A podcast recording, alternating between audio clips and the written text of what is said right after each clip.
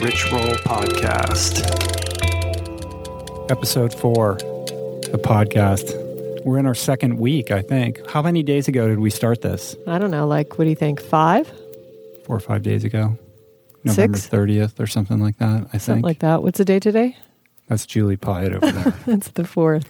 She's quickly solidifying herself as my permanent co host. I'm so happy about that. Thank Yeah. you so much. I don't know if that was the original idea, but It was not your original idea for sure. No, it was winning them over. I think. Uh, well, it's interesting. Um, you know, I've been talking about doing a podcast for so long, but I never really did anything about it. And then we we come out to a, a relatively deserted island and start and decide that we're going to start it here. That's a good thing because I was your only guest. And uh, yeah, like if we were in LA, like we could book guests every single day. I could book solid through, you know, fascinating people every single day. But out here, it's a little bit tricky. yeah, but this is the divine plan coming into play, You think so? setting the stage. Not- I know so. It's not my I actually will, know not my will. I keep It's thinking never about your will. all the people that I would have on if we were if we were at home. yeah. So Well, it's not. You. It, it is a Rich Roll podcast, but it's actually not your show. it's God's show. That's true. I suppose That's what Um, I meant by no, that. I don't. Yeah. Well, my my self will is never a good plan, right? Mm, Sometimes Only when it's in proper Oh, alignment. yeah, only I when guess. it's in when it's in alignment. Right. So, anyway, here we are. We're at episode four, and I'm back with Julie. We do have some interesting guests that live out here in Kauai. We're broadcasting from a warehouse on an organic farm on the north shore of Kauai in a little town called Kilauea. It's on the grounds of a, uh, of a place called Common Ground, uh, which is where we're living in a little uh, village of yurts out behind the gar- out, behind the garden in the fields. Um, and we're living here through January, and it's an experiment in uh, sustainable lifestyle. We're working on some interesting things with Chris Jabe, who was uh, a guest on in our in our second episode of the podcast. So if you haven't listened to that and you're just tuning in now for the first time to the podcast, check it out, and you'll get a better idea of why we are here in Hawaii as opposed to uh, Los Angeles, which has been our permanent residence for the last two decades or whatever. Um, and uh, like I said, we do have some interesting guests coming up uh, that are people that live around here that are all going to be coming in and speaking on you know relevant themes that are pertinent to the issues that I want to talk about here. Issues of increasing the sustainability of your lifestyle, improving your diet, nutrition, fitness, all that good stuff. But uh, today we have Julie Piatt back again, and uh, Thanks for having me. yeah, it's a pleasure to have you here. Thank you, sweetie. Uh, this podcast is brought to you by Jai Lifestyle. What is Jai Lifestyle? What does the word Jai mean? Jai means victory or hail in Sanskrit, loose translation. Mhm. It's a very upbeat, sort of celebratory saying. It's a it's a, it's a term of high praise and Mhm. reverence, right? Yes. So Jai Lifestyle is our is our uh, company. It's our lifestyle company. We offer products and services. We have a uh, plant based protein product called Jai Repair. We have a downloadable e cookbook called Jai Seed, seventy seven pages of awesomeness. We have a meditation program uh, that Julie conceived and recorded called Jai Release, which is a 30 minute humming meditation. Um, and we have some new stuff coming up. We have a B12 supplement product. Uh, B12 uh, is a very important supplement to take if you're on a plant based diet. It's really, really important. So uh, it's not live yet. Uh, the product is packaged, labeled, ready to ship, but we got to get it configured with the website and our shopping cart and all that kind of stuff. So that should be coming up in the next week or so. Uh, but you can find all this good stuff at jailifestyle.com, J A I lifestyle.com. Uh, I think actually richroll.com also is configured for the product, so you can check that out as well. And if you um, go to jailifestyle.com and subscribe to the email newsletter, you will get a free seven recipe download recipes from from the cookbook. So, uh, little free incentive to check out the website. We're brought to you today by Momentous. Over the last 16 years, I can safely say that I have tried almost every single plant based protein out there. And I can tell you that most of them are highly processed with tons of additives and or they taste terrible, they're not third party tested or simply just don't hit the nutritional bullseye with a legit science supported formula with the appropriate amino acid profile that promotes optimal nutrient absorption, which is all just a long way of saying how enthusiastic I was to be introduced to Momentous's 100% plant based protein, which solves for all of the above and then some with a precise blend of pea and rice proteins, which yields a complete amino acid profile, tastes great, and has become my go to to ensure my body is supplied with energy for proper recovery and function. Momentous products are simply the best in the industry, which is why they're used by over 90% of NFL teams, by Olympians, Tour de France champs, and world class athletes across every sport. With all the BS in the supplement world, I trust Momentous's industry leading quality standards and quality. Try Momentous for yourself by going to livemomentous.com slash richroll for 20% off plant-based protein and all of their top-of-the-line products. That's L-I-V-E-M-O-M-E-N-T-O-U-S dot com slash richroll for 20% off. We're brought to you today by On. I am a total gearhead. I love researching the latest technology for the sports I enjoy, and I've learned that people often overlook apparel. But what you wear isn't just clothes, it is, without a doubt, technology. Technology that can make or break a performance. And I can tell you, after spending two full days meeting with the apparel wizards at On Labs in Zurich, that On is innovating in this space like no other with next gen premium fabrics and just this heightened level of sophistication and precision and testing and development and intentionality previously unheard of that puts them just miles beyond the competition. I've been rocking On's high performance running apparel, including the long tees, the weather jackets, even the climate jacket, all super lightweight, tailor fit, built to move, and just gorgeous to get you out and get it done in fleet-foot comfort no matter the weather. I'm super proud to be a brand partner with this impressive team from increasing product sustainability to improved energy return and impact protection, truly Swiss innovation at its finest. To get you moving, On is offering an exclusive 10% discount. To redeem, head over to on.com slash richroll and use code richroll10 at checkout. We're brought to you today by a very exciting brand new sponsor, Go brewing. I am sober. I don't drink. And I devoted so many episodes of this podcast to the unreal benefits of an alcohol free lifestyle. Why? Because even if you don't have issues with booze and suds, no amount of alcohol is good for you. At a minimum, it wreaks havoc on your sleep and produces a hangover that destroys your energy, your mood, and your focus. At worst, it turns your whole life upside down.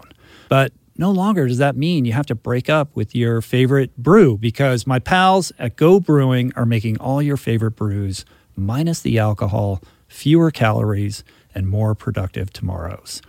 It's not every day that I get the privilege to witness the inception of a company collaborating with our podcast, but that's exactly what happened with Go Brewing. I'm going to tell you this story. A few years back, I spoke at this event in Illinois fittingly named Go. And it turns out that that very day catalyzed Joe, the founder, to start his own NA beer company, Go Brewing. I had no idea about any of this until I bumped into Joe at Jesse Itzler's Running Man event the other month in Georgia. And he shared this story with me. I savored his fare in all its varieties and deeply moved by the mission and what he shared with me, and just impressed with the insane taste and quality of his alcohol free concoctions. I wanted to help share the discovery. Made with natural ingredients faithful to traditional beer styles, Go Brewing has an impressive lineup of delicious, small batch, craft, alcohol free brews, all without added sugar or artificial processing. My favorite is their double IPA, not just another story, but basically you just really can't go wrong because everything they make is brewed to perfection, worthy of trying yourself, which you can now do at gobrewing.com. That's gobrewing.com and use the code RichRoll for 15% off your first purchase. So that's that. Let's launch into what we're going to talk about today. What are we going to talk about today?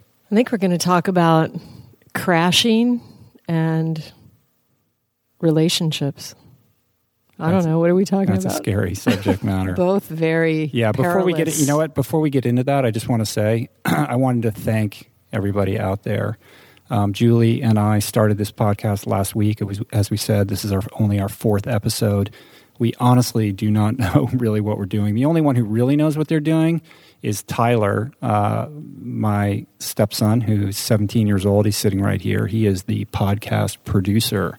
Um, and he understands audio as a musician. So he's the only one with any level of expertise whatsoever.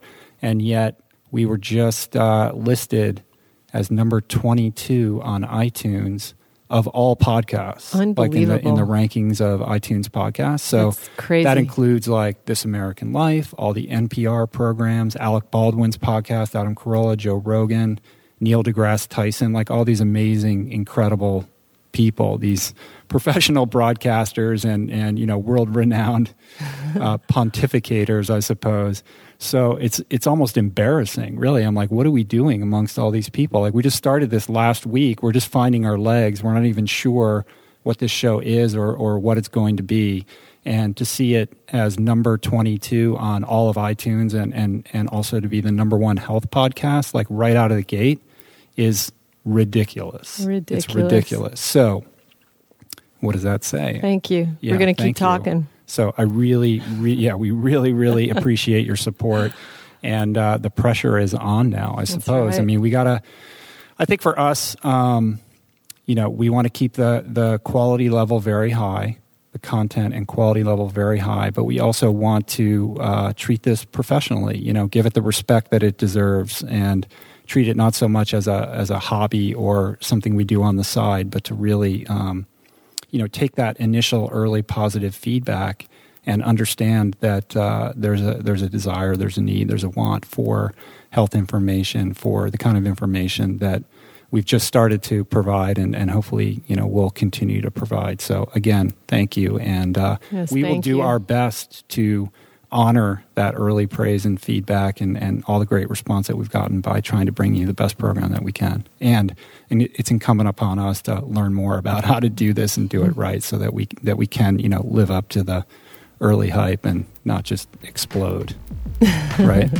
Absolutely.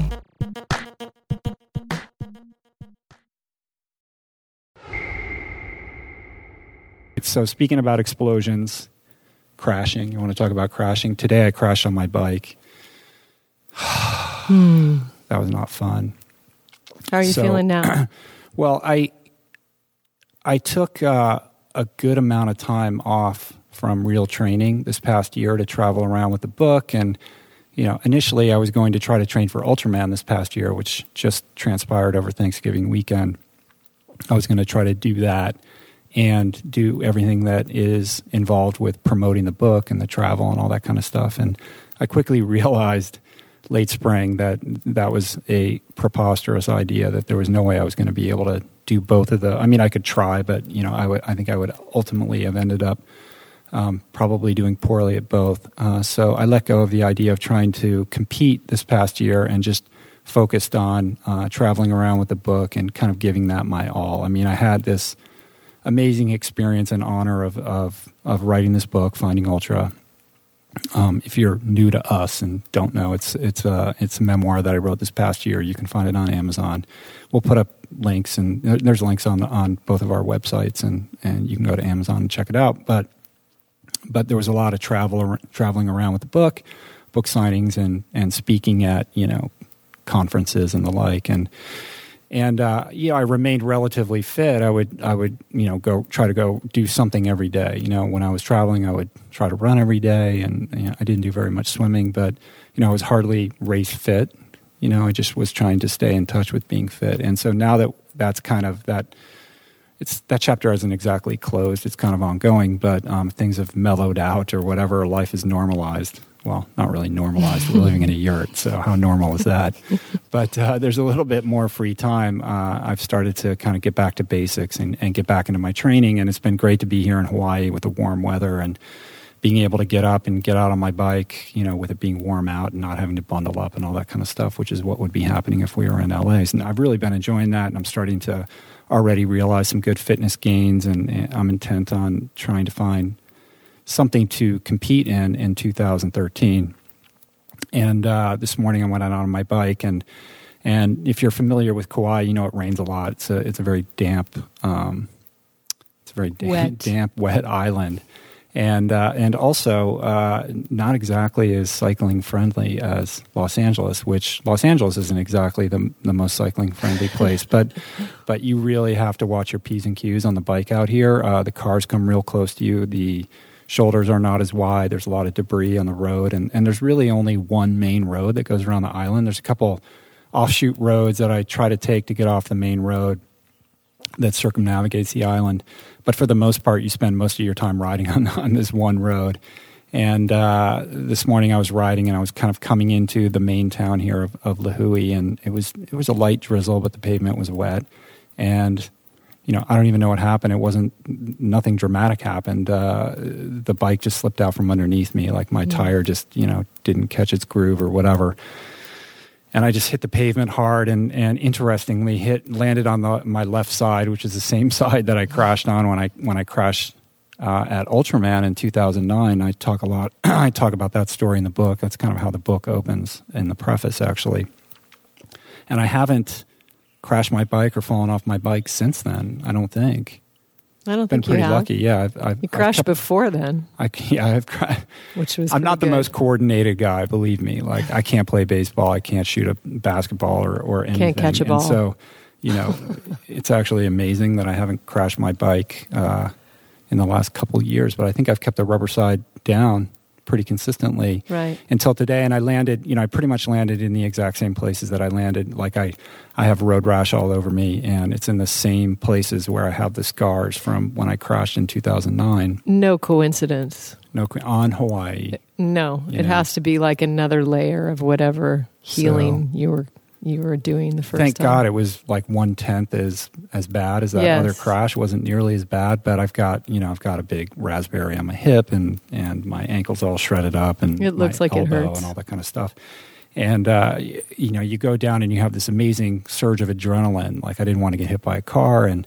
I'm, you know, I'm trying to get my, my bike off the road and get to the side, and my heart rate must have been like 180. Like just, I wasn't even riding that hard, and it just shoots up. And it took me a while to catch my breath and, and collect myself, and then realizing like, you know, oh my God, I'm really hurt. And I just immediately reflected on Ultraman 2009 and going, how did I get back on the bike and ride? Like I didn't, you know, I literally just walked my bike and you know and got back on it and gingerly rode it down to Starbucks and called Julie to come and pick me up.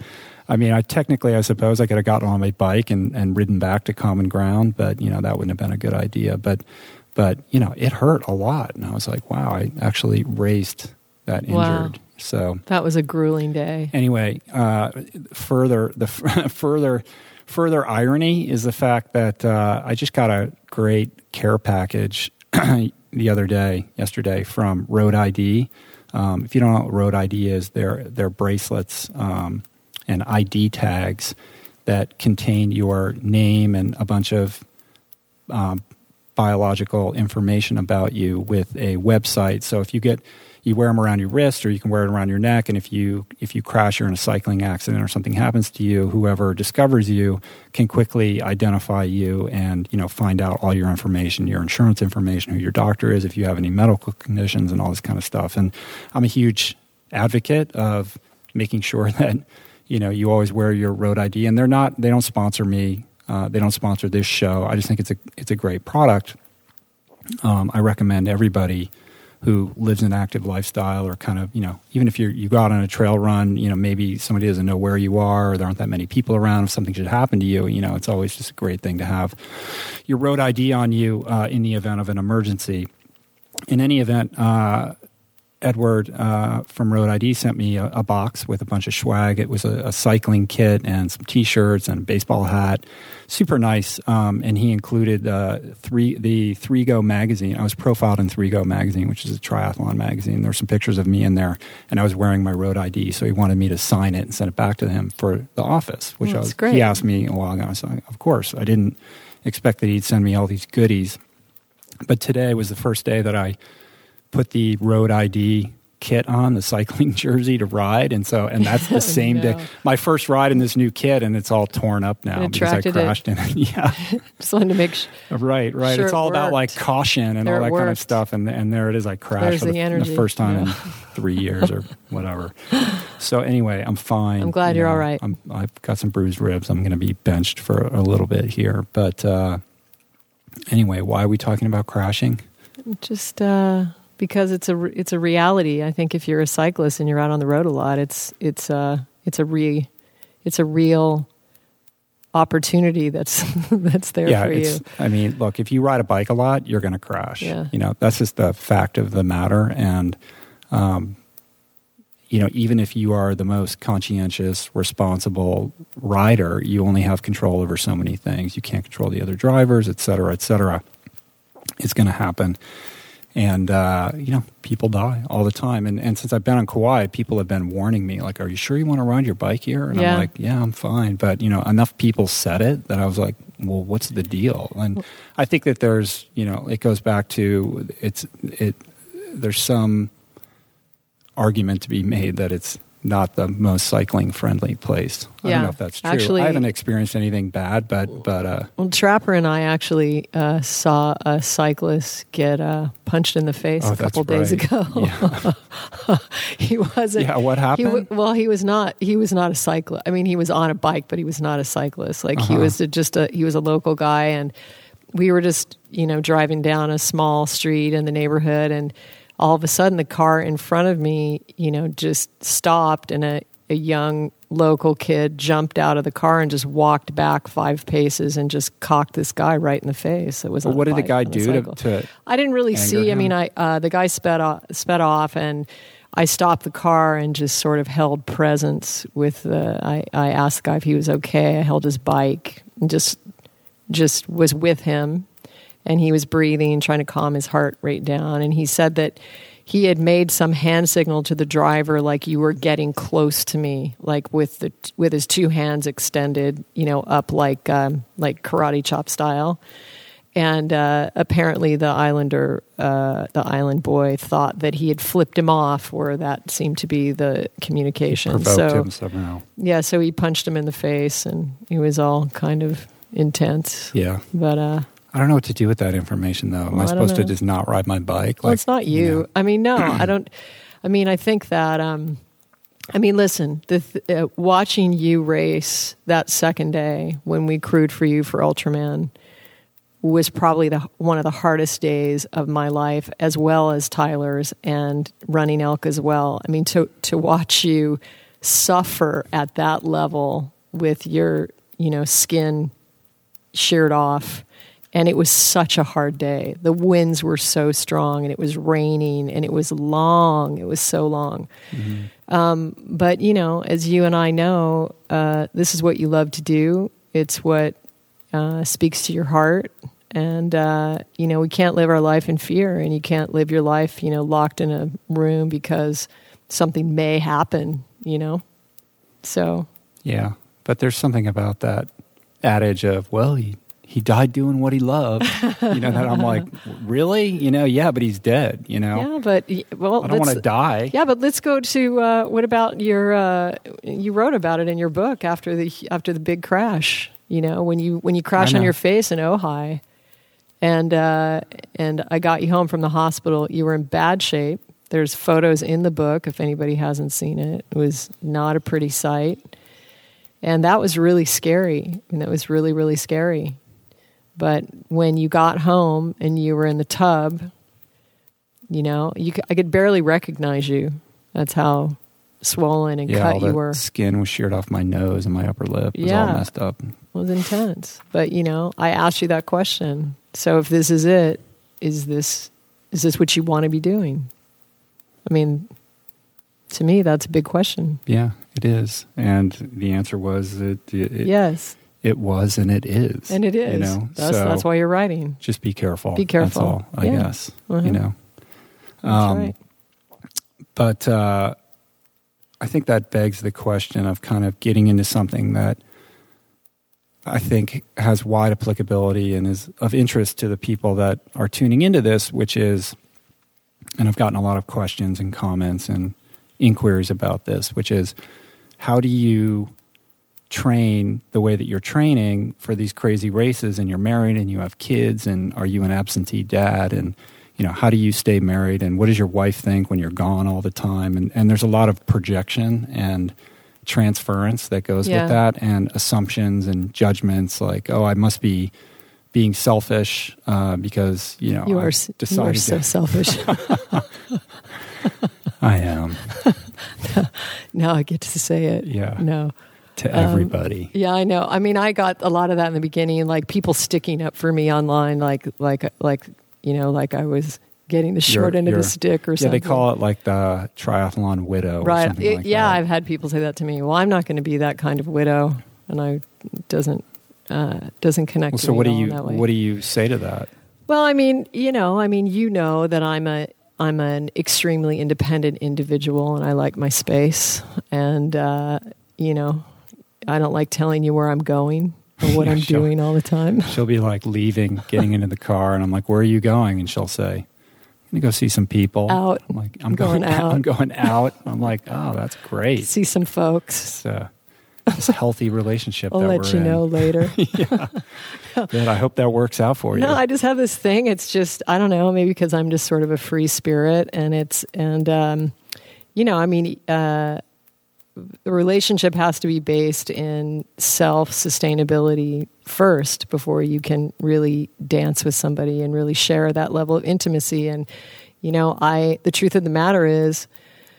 Uh, I love the man and the spirit that you are when you're training. Um, it's completely my gift that I get to be uh, close to you when you're, you know, in that space. And for me, it's never been about quantity. Like I was, ne- I'm never a person or a, or a wife or a mother that needs you to be home every night at five to like sit, you know, next to me or next to the kids. Um, I'm, I would rather have a quality of connection than a quantity. hmm Um, as a matter of fact, I find the quantity to be sort of boring sometimes, Or maybe annoying. annoying. Boring, confining. Well, I think that when I mean, there's no getting around the fact that when I was there's a difference between the kind of training that I'm doing right now, which is pretty light and modest and isn't really doesn't really interfere that much with the daily flow of life, and in the sort of couple months that precede Ultraman, where it gets super intense. I think that's not a long-term sustainable way of living in, when you're when you're one person in a family unit married with kids and all that kind of stuff it was a situation where i sucked it up for a short period of time and you know sacrificed a lot of other things in my life that i like to do just for the purpose of this goal well, we were following that guiding light. We both felt that this was the truth of what we should be doing together. hmm You know, but it gets to this idea of organizing your life around a purpose and a goal or a dream and what you're willing to sacrifice or or not sacrifice for that and and the concessions that you make. I mean, I talk about this in the book too. Like in order for me as a you know, working entertainment lawyer in Los Angeles and a and a happily married person and a father, um, for me to go out Thank and take on that. this uh, this commitment of trying to you know prepare as best I could for Ultraman. And for those of you who kind of are stumbling onto the podcast and, and don't know really that much about us or or or whatever, um, Ultraman was a race that I that I've done a couple times and I talk about it in my book. But it is the it is a it's double the distance of an Ironman. It's a race that circumnavigates the entire Big Island of Hawaii. Uh, it's a three day race. The first day is a 6.2 mile swim and a 90 mile bike. The second day is a 170 mile bike. And the third day is a 52.4 mile run. and uh, in the and uh, I, re- I was I remember preparing for this race in 2009 and really doing an inventory of my life and my lifestyle and actually doing a, a an accounting going through my day how I spent every 15 minutes of every day and trying to identify where I was wasting time whether it was cruising on the internet you know browsing Facebook or watching television late at night or having lunch with friends or even business lunches or business meetings and saying, you know, which, which, which of these items can I cut down or eliminate from my day so I can free up time to A, train, of course, because this is the goal that I was working towards, but also, you know, still be a present husband and father. You know, I wasn't going mm-hmm. to sacrifice this relationship that I'd worked so hard to achieve and this family life that I had. You know, the, that goal wouldn't have meant anything if that if it came at the cost of that. So it was about how to sure. balance those things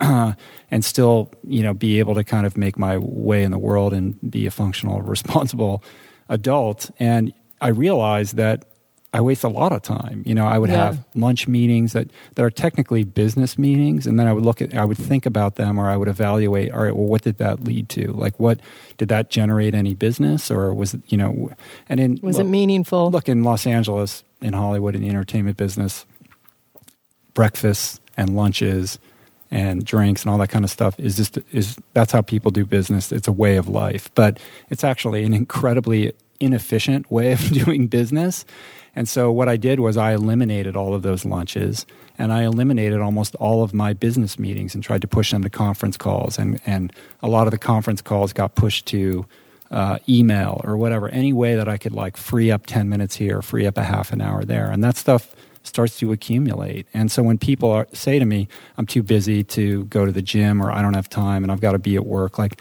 I'm empathetic, I'm sympathetic. I created a lifestyle um, where I was self employed that, that that gives that gave me and continues to give me and us um, choices and more latitude in how we spend our day, uh, how we allocate our time, um, because I don't have to show up at 7.30 for a boss and sit in a cubicle and for people that do have to do that my heart goes out to you i realize it's much more difficult but i also know that uh, no matter who you are there's still wasted time during the day so if there's something that you're trying to there's something that you would like to do with your life, or there's some passion, some dream deferred uh, that you've set aside and just written off as being something that you don't have time to do, there are there's always a way. There's, there's always, always, there's a way. always a way, and it starts with really being honest with yourself about how you're spending your time and being willing to sacrifice or let go of some pastimes that uh, don't serve that goal, or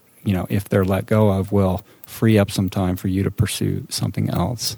That's right. Well, and I also feel like, you know, if uh, um, I would say like the constraints of the time that that you had and the things that you were trying to accomplish, um, sort of informed um, an increased uh, creativity and intensity for the time you did have with us. So. Mm-hmm um, I would say that, first of all, your ability to come in from training and still be energized so that you could, you know, do something with the girls or, you know, be present for the boys or whatever. I mean, it was really, really, really remarkable. And it showed that this was a, a goal that was in alignment with our hearts as a family. We sort of agreed as a family that we were going to support you through this endeavor.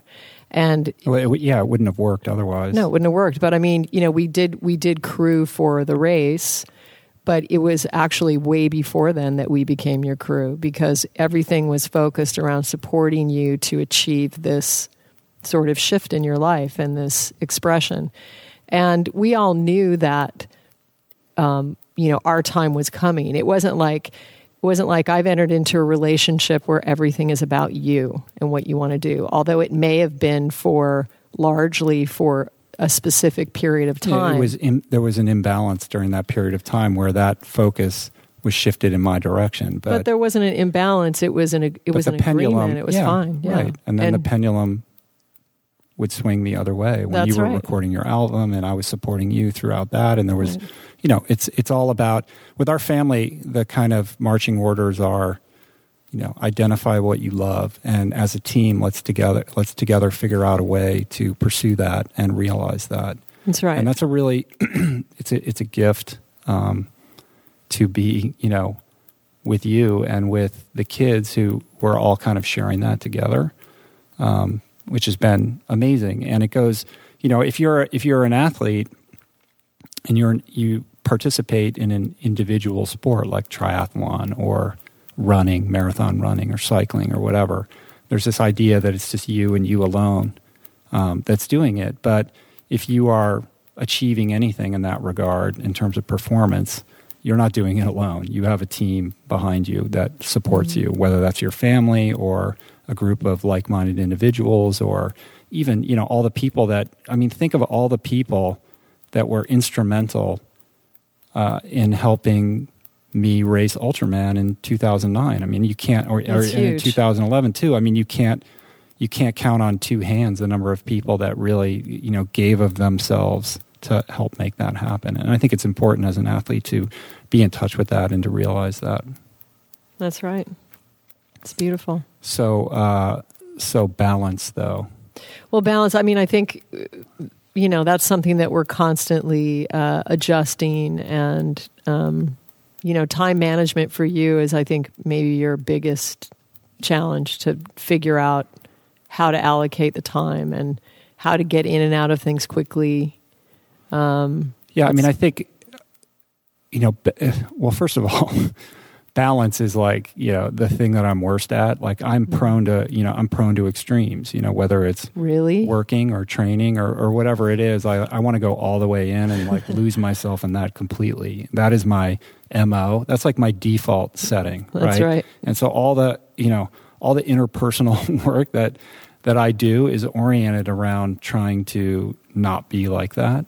Mm-hmm. And it's challenging because I look at certain things that I've focused on and done well at, and I go, well, that's because I immersed myself in that and I wasn't balanced for a period of time in Yes. order to move forward in this category or whatever. So when somebody says, yeah, but you know, you need to be balanced or whatever, when I'm balanced, I don't feel like I'm moving the ball forward with anything. But I also recognize that that if things are out of balance in my life, it doesn't function well in the long term. Like if I'm training too much, I may realize some performance goal athletically, but if my family life or my marriage or my professional life is is out of balance, that will not serve me and that will catch up to me and ultimately undermine everything that I'm trying to do. So my my job like every day I'm like okay, how can I keep things in better balance? What's out of balance today? What is where is the pendulum swinging and how can I bring it back a little bit more towards neutral? Mm-hmm.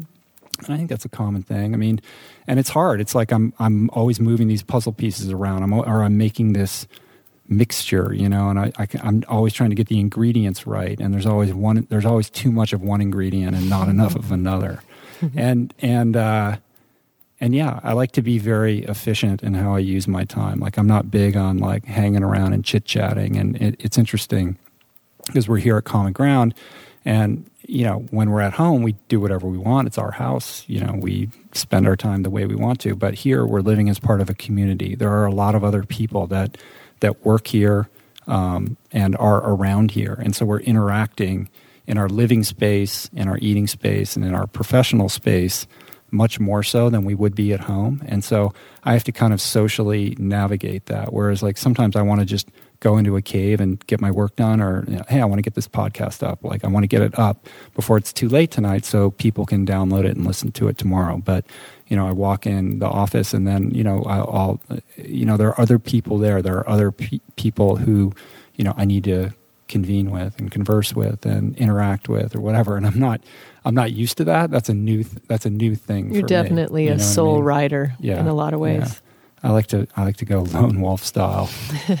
so, uh, It's kind of like living on a yo- eh, on a permanent yoga retreat. It's a good thing we have all that experience from. it is kind of like that. Traveling no, it's in been groups. Look, it's been amazing. You know, It's it's really been a really cool experience. But getting back to balance, um, you know, I think a lot of triathletes email me and they say, you know, oh, I'd love to, you know, train for a marathon, but you know, I have, I just, you know, I get up at five in the morning and I, I work till eight at night. And my wife and, wants me to go to weekends, Home Depot. My, yeah, right. I mean, real life stuff, right? So, like, what do I do? Like, what's the answer to that? Like, what, how do I, how do I try to start doing, you know, working towards this thing that is, uh, you know, important to me without disrupting my life? Like, how can I find the means to do that? And you know, is there a, is there a you know it's and I, my response is like I'm compassionate and I don't know you, I don't know your exact circumstances, I can't give you this perfect answer that you want. But what are some of the tools that you think that people could incorporate into their lives to, you know, I'm not talking just about triathletes. I'm talking about anybody who feels stuck in life and has something that they want to that they want to do or they want to uncover or they're feeling unfulfilled and they want to you know express themselves more authentically whether it's you know triathlon or ultraman or running or cycling. These are just examples. They're just metaphors for whatever it may be in that individual's case. Could be something completely different non-athletic whatever. Well, i would say first rule is never go to home depot as a couple split up those activities that need to happen. We we never go to Home Depot. That's my joke with Rich because he gets we, really we don't go to Home Depot upset because if I he ever has to go to any kind of well first like, of all I never go to Home Depot because that would be a pointless adventure because I don't know how to build anything or do anything. but I mean any like any uh, any errands or chores for the house cannot be happening as a couple on the weekends. That's we, that just doesn't. Well, it's inefficient. It's very inefficient. Divide, you have to divide That's the right. labor. Exactly. Right? Just send one. One goes in, gets it done. The other one's doing whatever the creative endeavor is, and then right. it switches. We divide it up. That's right. We just and then when I'm seeing you, I want like a really amazing date. Like that's what I want. So I don't want to be walking next to you in Home Depot arguing about what size screw we're going to buy or Right broom or ladder or something. So that's kind of like the death for us. Mm-hmm. It's one of our little pet things.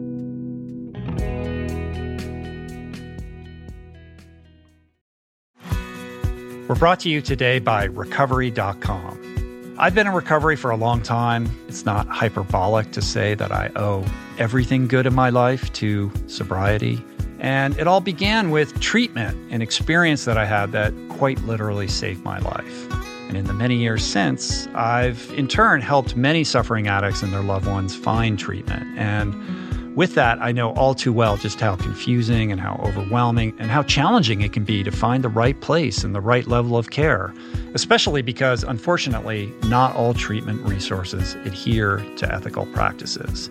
It's a real problem, a problem I'm now happy and proud to share has been solved by the people at recovery.com who created an online support portal designed to guide, to support, and empower you to find the ideal level of care tailored to your personal needs. They've partnered with the best global behavioral health providers to cover the full spectrum of behavioral health disorders, including substance use disorders, depression, anxiety, eating disorders, gambling addictions, and more. Navigating their site is simple. Search by insurance coverage, location, treatment type, you name it. Plus, you can read reviews from former patients to help you decide. Whether you're a busy exec, a parent of a struggling teen, or battling addiction yourself, I feel you. I empathize with you. I really do. And they have treatment options for you. Life in recovery is wonderful, and recovery.com is your partner in starting that journey. When you or a loved one need help, go to recovery.com and take the first step towards recovery. To find the best treatment option for you or a loved one, again, go to recovery.com. What is the meaning of life? What happens when we die? What is our purpose here? If, like me, you ponder these delicious existential questions, I have got just the thing for you. It's called Soul Boom. It's a podcast hosted by everyone's favorite best friend and my friend, the deep thinking and deeply hilarious Rainn Wilson, where he communes with intellectuals and entertainers, theologians and philosophers in intimate exchanges that tickle the mind, heart, and yes, the soul. Subscribe to Soul Boom on YouTube or wherever you get your podcasts and explore other groundbreaking series at voicingchange.media.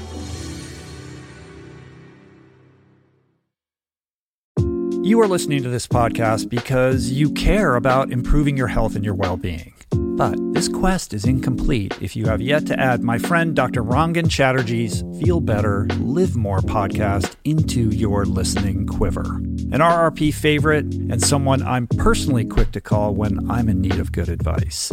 From nutrition to mindset, fitness, and relationships, each episode is packed with the tools you need to become the architect of your health.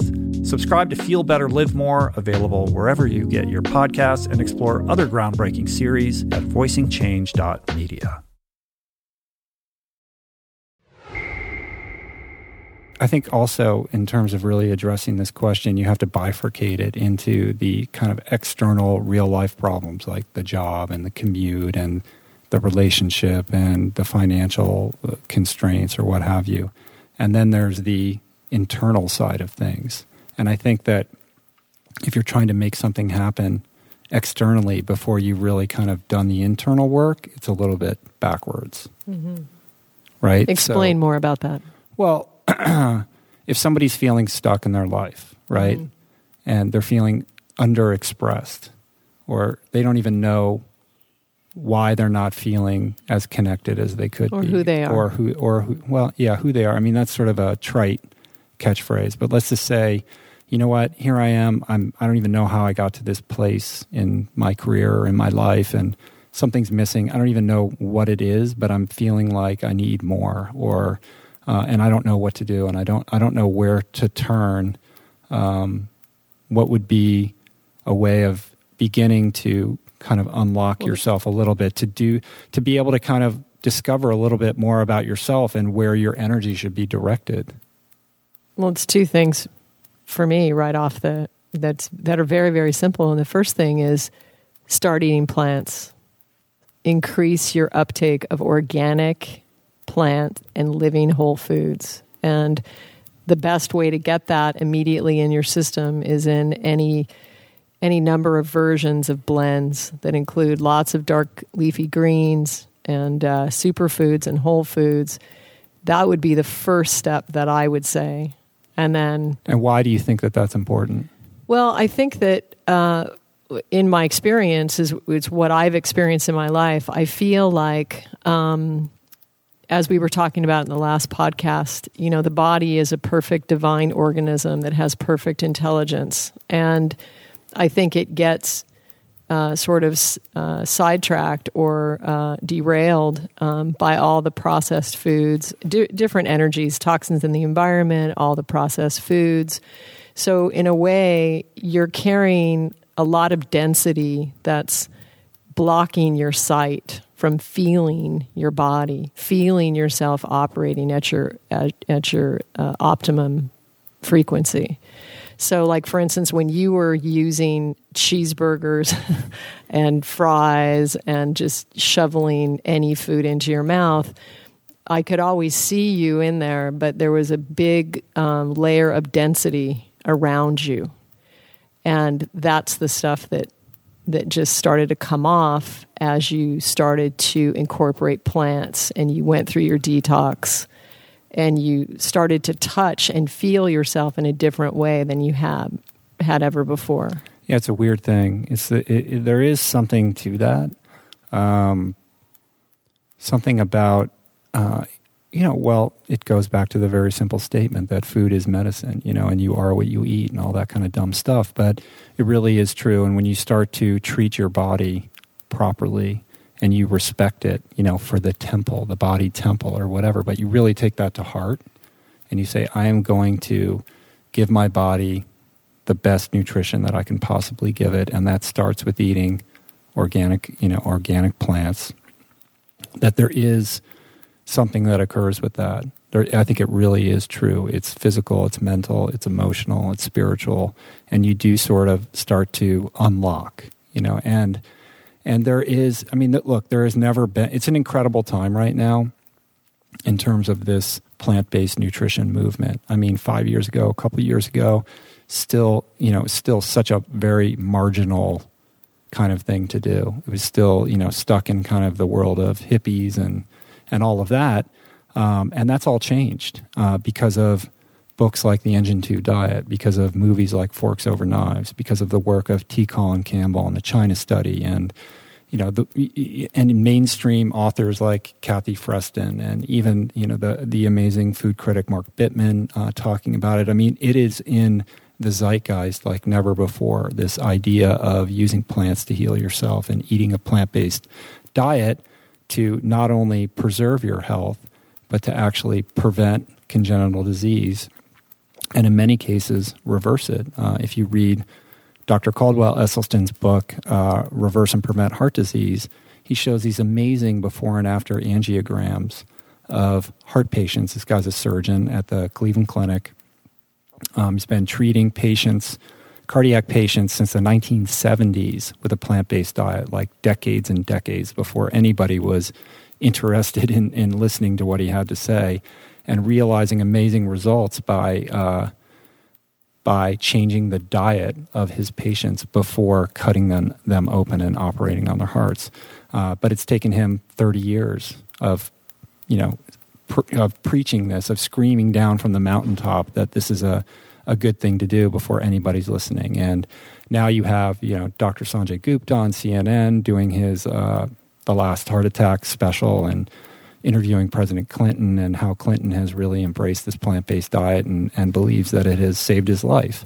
Uh, so, my point being that what was formerly uh, quite a marginal concept is real, really now very much mainstream. And yet, at the same time, it's, it's couched in disease prevention and it's couched in weight loss, right? Mm-hmm. When in reality, I think it's, there's a lot more going on. You know, oh. I really think that, you know, when I get emails from people saying, you changed my life. I've adopted a plant based diet. I cannot believe how much better I feel. They'll talk about how much weight they lost. They'll talk about how much energy they have.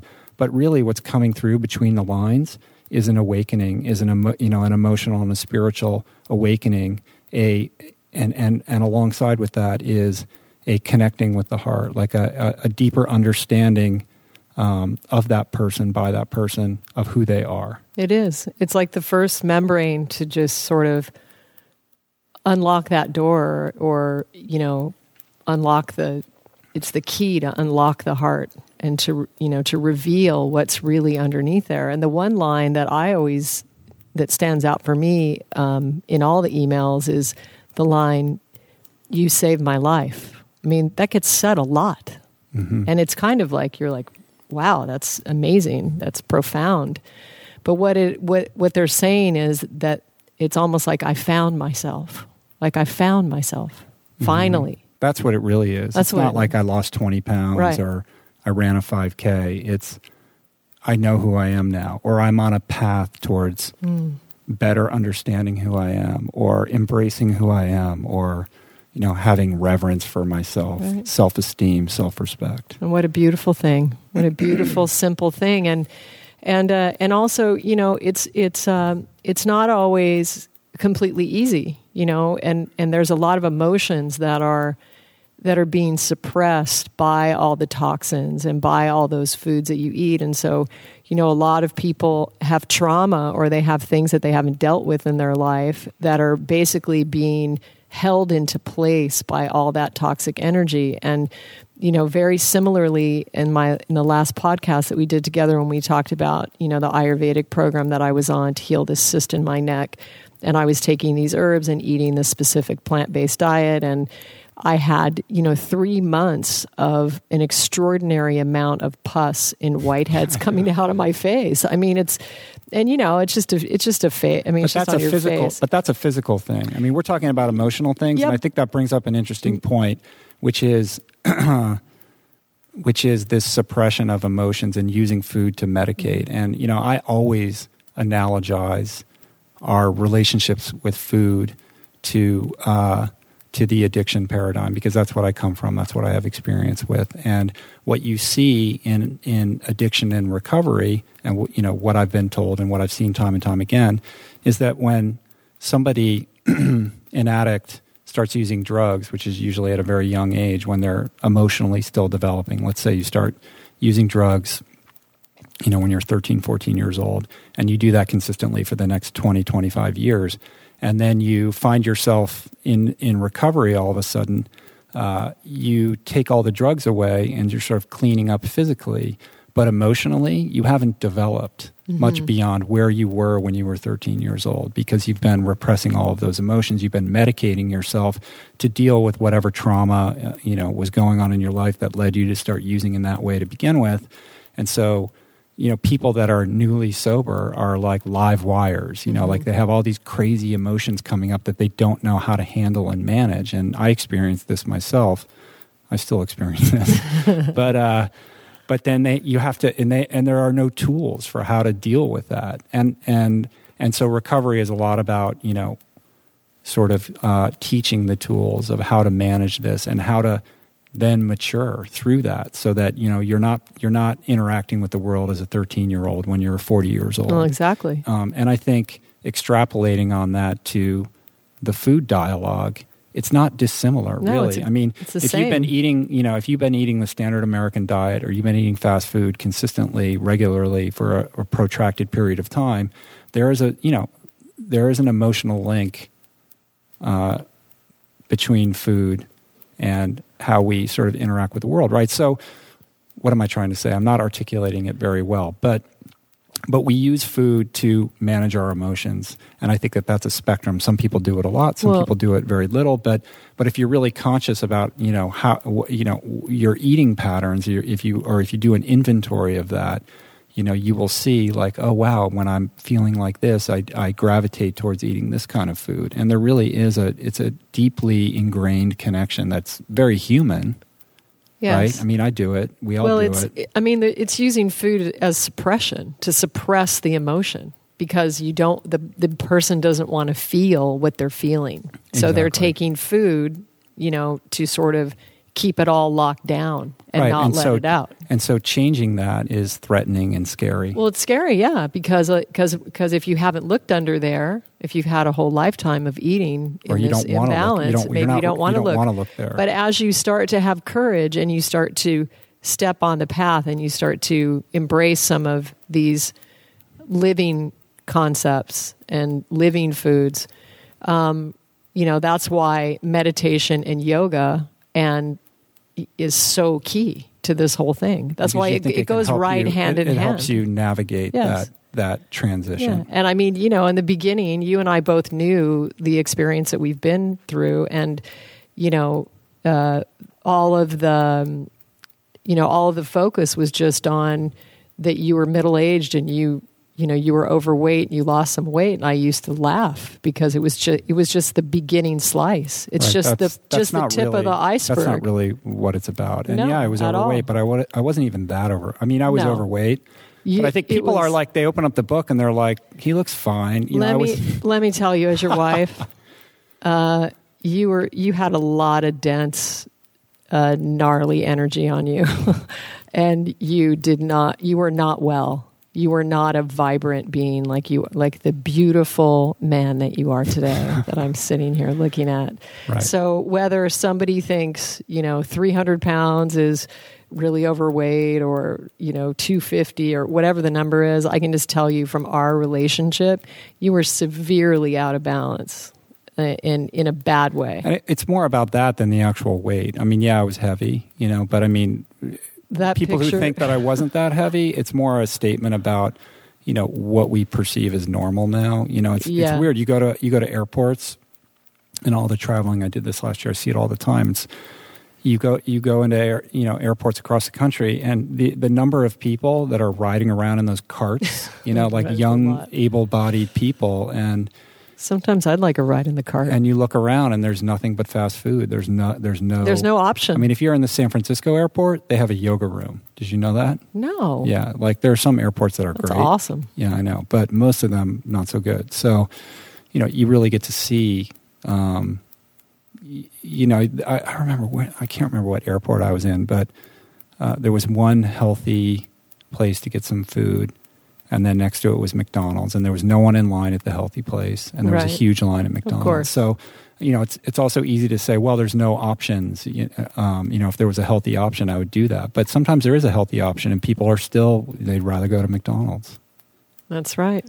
So, and I guess that goes back to what you were saying about you know being stuck in a pattern or not being ready or whatever. Yeah, or you just, yeah, patterns or, or not wanting to look at what's under there. And so if you have tools and you have, you know, that's one of the reasons why I offered and developed this meditation program is honestly, that meditation program transformed my life. It, it put me in touch with myself in such a deep way. And the humming part of it, it's actually more than just the humming, but the humming part of it is is just a wonderful mechanism to clear fear and clear any residue in your system. So if you haven't tried it and you don't know how to meditate, it's just a perfect it's a it's a perfect it's a perfect program. It really but the, is. The one thing about it, though, What? you actually have to do it. Oh yeah, you have to do it. You have to actually want to do it. It's not hard, but you actually have to do it. Yeah. that's the thing, You can't just look at it right? or think about it. Yeah, It's I can't. true. I can't do no, that. I can't do No, that. I can't do no, that. it's really good. You know? And also, I mean, regarding the weight thing, because you know, it's different for ev- for each person. You know, conceivably, there could be a being that was a, a frame that would be very healthy at, you know, three hundred pounds. Right. I don't know. I mean, well, I haven't met know, everybody. There's ectomorphs and endomorphs Yeah. and mesomorphs, and, Yeah. and the different uh, the uh, through Ayurveda, the different types that you were talking about the other Doshas. day, the the yeah, the, the Vata and the Mhm. Pitta, and Different types. hmm So the thing is, is too is is but uh, I think the thing too is you know with this. Excuse oh, me. I'm sorry, the thing is too is I uh, pushed your buttons. see how see how he is. He just butts in. I thought you were done talking. No, it's Go. okay. I'm just kidding. Obviously, no. Um, the I think the key is is is you you yourself are the only person that can say whether you're completely in alignment and operating at your highest capacity. How do you know frequency. that though? How do you know if you are or you're not? And if Well, you're that- disconnected from yourself, you know, how, how a- do you have any barometer at all? How can Actually- you trust your instincts or have any objective? You know what? That is actually a really good point that you're making, and it's one that we, you know, we've we've spoken about in yoga over the years, and we've sort of explored. Um, is that yeah? When you know, because some people go, well, I'm craving bacon, so I must need bacon, you know, or I'm craving milkshakes, so my body's telling me that I need milkshakes. And actually, you're right because if you're out of balance, you can't know what you need. It's Mm-hmm. the it's the uh, what would Com- what would Rom say? Compton Rom would say it's the it's the, microbial- microbe. Yeah, well, is, it's it's your um, it's it's your emotional pathways that have been Right. you know operating in a certain way forever Right. and have been reinforced for so long that they are your default. That's on a sort of mental level. And I think on a very physical level, and this is a, another subject that I talk about in the book, which is fascinating, and I talked about this on Joe Rogan too. But um, this idea of the microbial ecology that exists in your body. In other words, uh, you know, we believe we're sentient human beings, that we are ourselves, and that the cells of our body make up our, you know, organs, and the organs make up the systems, and all of that together makes us who we are, and that we kind of have control over our thoughts and our emotions and our behaviors and actions, etc. Uh, but uh, you know, an interesting little factoid is that we're much more microbe than human. Like if you look at the number of human cells versus the number of microbial microorganisms that exist and thrive symbiotically within our bodies, it's like 10 to 1. So I think there's like 10 trillion microbial uh, entities in our in our GI tract alone. that's crazy. Right. And so and and they're important for health, right? Like they it's a it's a symbiotic relationship. Um, you need these microbes in order to be a healthy person. But there are healthy microbial ecologies and not so healthy microbial ecologies. And when you're eating, you know, a nutrient poor diet or you're eating a fast food diet or you're eating a standard American diet, you're putting certain foods into your body that also have microorganisms in them. And then they take root and start to proliferate in your GI tract and then sort of take over as the predominant ecology. And there are some very, very interesting studies to suggest that that the constitution of your microbial ecology has some sway over your nervous system and the impulses that are being sent to your brain that create the cravings for certain kinds of foods right so Wow. they did studies with chocolate and that were very similar to the way addicts uh, crave cocaine and they found a link between the microbial ecologies in the guts of people that were like chocolate addicts right? And so but um, and and to illustrate this example i always tell this story and if you've heard this before uh, i apologize but um, if you saw the documentary supersize me uh, where morgan spurlock decides he's going to eat mcdonald's every day for 30 days straight and see what happens um, if you haven't seen it, it's fantastic. You got to check it out. But basically, uh, he goes from essentially a plant, a completely plant-based diet because his girlfriend was a vegan chef, and decides he's going to start eating McDonald's. So for the first couple days, day one fine, and then a couple days into it, he's starting to get sick. Like he just can't believe he's got to go back to McDonald's and eat. And there's one scene where he actually like vomits out of his car. Like it's it's Right. it's so not agreeing with his system, right? His system is revolting against this. But then if you fast forward a couple days later, um, he actually starts to crave McDonald's. He wakes up with headaches. He doesn't feel good until he goes to McDonald's and starts eating McDonald's food. And so, how can you explain that? Well, you know, there's there's probably if you ask a scientist or a biologist, that maybe there's a couple explanations. But one very interesting explanation, and and and Compton Rom, our nutrition guru, would support this, is that he effectively replaced his microbial ecology in his gut with the healthy microbial ecology that sort of um, thrives on a plant based diet and helps your body operate optimally to a microbial ecology that exists uh, on McDonald's food. And so that microbial ecology, when it starts to get hungry or whatever, because those organisms need to feed, they feed on the food that you That's eat. so. Triggers your nervous system and sends these impulses to your brain and say, "Go, go get more McDonald's." Sends you to the So drive-through. your, cra- in other words, what I'm saying is, your cravings are not, you know, you, you saying this is what I need, or Wow. like what is telling you what you need. Like, is your body saying I need bacon, or are the is the microbial ecology somehow speaking to you to tell you, you know, please go get that food because that's what we need to live inside your gut. wow, So it's profound. anyway, it's interesting. So that's But- Compton Rom from Ascended yeah, Health, by he's the way. definitely going to be a guest on the Yes. podcast. Um, we'll track him down. uh, And also, as far as as far as having guests on, um, from the beginning, I was sort of like people. People said, "Well, you, you should just Skype people in and do these Skype interviews, like essentially phone interviews on the podcast." And initially, I was not, you know, I'm not into that because there's something about sitting across from someone, the chemistry. relaxing into a You should feel it, and what's in taking the this room right conversation wherever it wants to go. And I think a lot of that gets lost, um, you know, when the person's not there. But uh, if we run out of things to say, I'm going to start bringing people in by Skype. I know to tons of people we could get. We'll have some fascinating guests. I just prefer to be sitting with them. But maybe I'll start with people that don't live in Los Angeles that I know that would be interesting. Maybe somebody guests. And I wants to probably come. Wouldn't be. You going to fly them out? Maybe. All right, we'll see. We'll look We'll into see. that.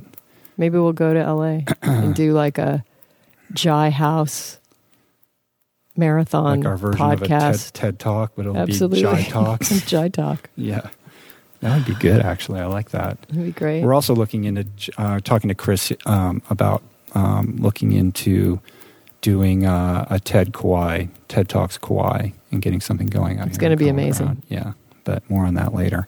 Anyway, getting back to kind of food and unlocking your heart and becoming more acquainted with yourself. I mean, one of the things, one tool that I wanted to talk about, you know, beyond eating right and the meditation practice, which I think is critical, and, and exercise, you know, just moving your body and getting to know yourself physically, uh, is um, the idea of journaling. And one of the things that I did, you know, a lot of you people have probably heard of this or, or may have done it yourself, but um, I've done it a couple times, which is this program called The Artist Way.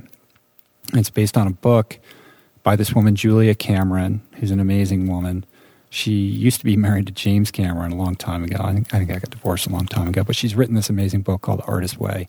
And essentially, it is a program uh, to help you unlock. It's it's it's sort of positioned or marketed as a way of unlocking your creativity, but really what it is is it's a way of finding out more about yourself.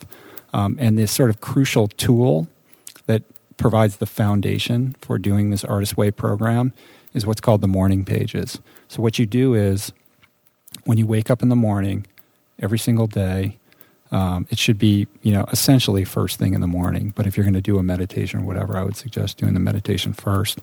Uh, is writing three pages out. You get a, you get one of those little notebooks and you just write three pages. And it doesn't matter what you write uh, as long as you do it. So you just start writing. Like, for example, you wake up, you sit down, I'm tired, I don't want to write anything, I don't have anything going on right now. Uh, I don't have anything interesting to say. I really don't feel like doing the morning pages. I need to get to work. Whatever it is, just write it out and get those three pages done.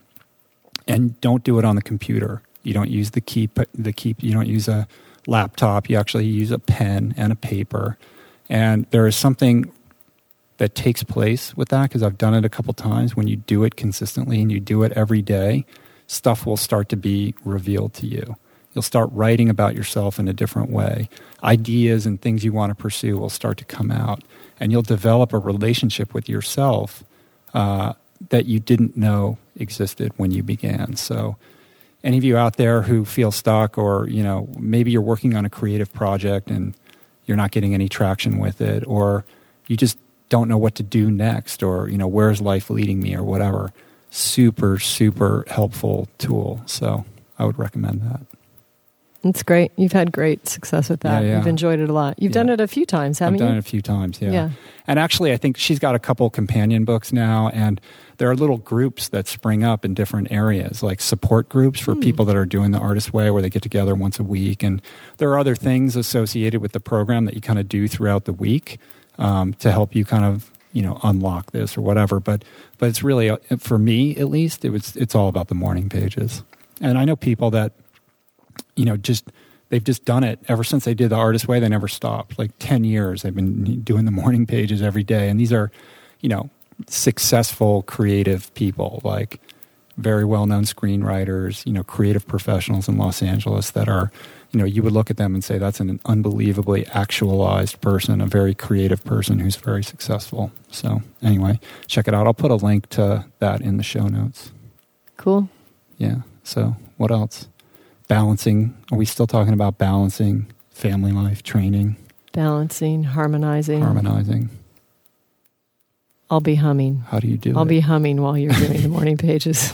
How do you do it? I remember, um, you know, in training for Ultraman uh, on Saturdays, those would be the days that I do my really long ride. Mhm. Um, so I'd leave really early in the morning, and, and that, that like Saturday ride would kind of get longer and longer and longer as we'd go throughout the season, and the closer we got to Ultraman until, you know, in the last like two, three months before Ultraman, I mean, that Saturday ride would be, you know, an eight, nine hour ride or 12 something like that. hours. Did I do a 12 hour? I don't don't remember. I don't Very think- I don't think I ever went like that. But All day. but then I would kind of walk in the door completely depleted, you know, in my bib shorts, or Julie be like, "All right, uh, see you later. Yeah, I'm out of here." it's my turn now." And and then I would, you know, be with the kids, or you know, Jaya was you know, she was three then, or something like that. You just hand me Jaya, and and then I would be with the kids, and then I remember like I wouldn't even sh- I'd be in my. You'd come home several hours later, and I'd still would not have showered. I'm still in like my bib shorts. And, not recommended if you're trying to Well, I don't Avoid think I don't think I ever really sores. realized exactly what you were doing until I crewed for you, which was really extraordinary because, you know, we're a couple and you know, I know that you're you but know, explain what crewing like if somebody's listening to this and they don't know what ultraman is or, or right. whatever Yeah. So, um, so anyway, so uh, I had the privilege and the honor and blessing to crew for Rich for uh, Ultraman. What year was it? In to tell me. 2009 so 2009. in this race that i described earlier in the show it's a three day race you go all the way around the big island of hawaii there's only 35 people that are invited to do it every year um, and you you know if you've seen ironman on tv you see you know 2000 athletes and they have aid stations set up like every mile and all these volunteers and everybody's kind of helping these athletes you know get through the course in the day ultraman is the exact opposite there are 35 athletes they have to circumnavigate this landmass that's the size of Connecticut, and there is zero uh, aid stations. There's zero, you know, support. You have to bring your own support. So each athlete has their own uh, crew. They bring their own crew. The crew is in a van, and uh, each athlete has their own van with the crew in it. And that van is packed with all this food and gear and replacement parts and nutrition, etc. And as you go around this island over three days, you stay somewhere different every night. So you have to have all your stuff with you. And the people in that van are responsible for making sure that their athlete is, you know, getting the nutrition they need, the hydration that they need, is there to assist in, in the event anything goes wrong on the bike, and to be a cheerleader and, and, a, and a, basically a comprehensive support system for that athlete.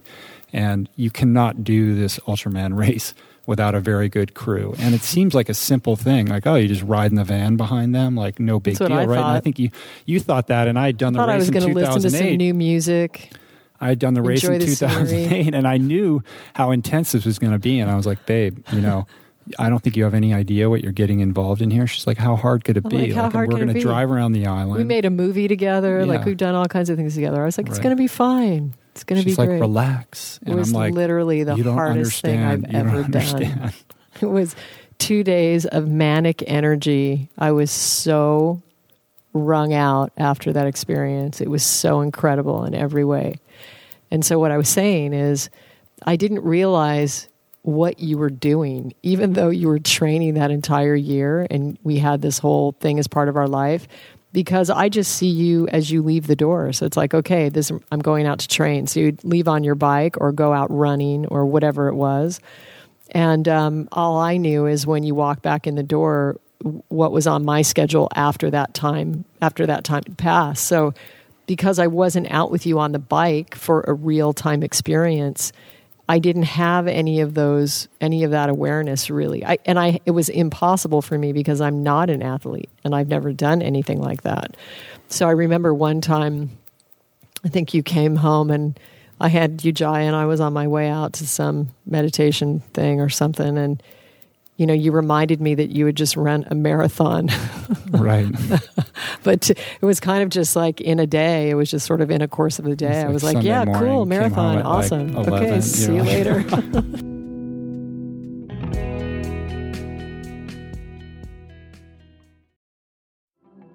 There are certain rare people who have a powerful voice and know how to use it. My friend Amanda de Cadenet is one such human. The podcast is called The Conversation because it is the conversation, a groundbreaking series of raw and honest exchanges on the issues that matter most mental health, sex, politics, ambition, gender roles, and more. Listen to the conversation wherever you get your podcasts and explore other groundbreaking series at voicingchange.media.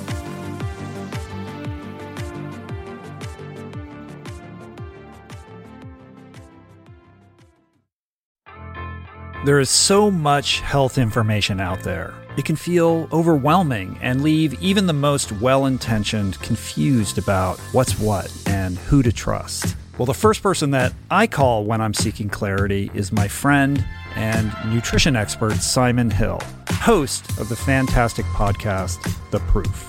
Each week, Simon matches wits with brilliant scientists, translating their evidence based insights into actionable tools for better well being. Subscribe to The Proof, available wherever you get your podcasts, and explore other groundbreaking series at voicingchange.media.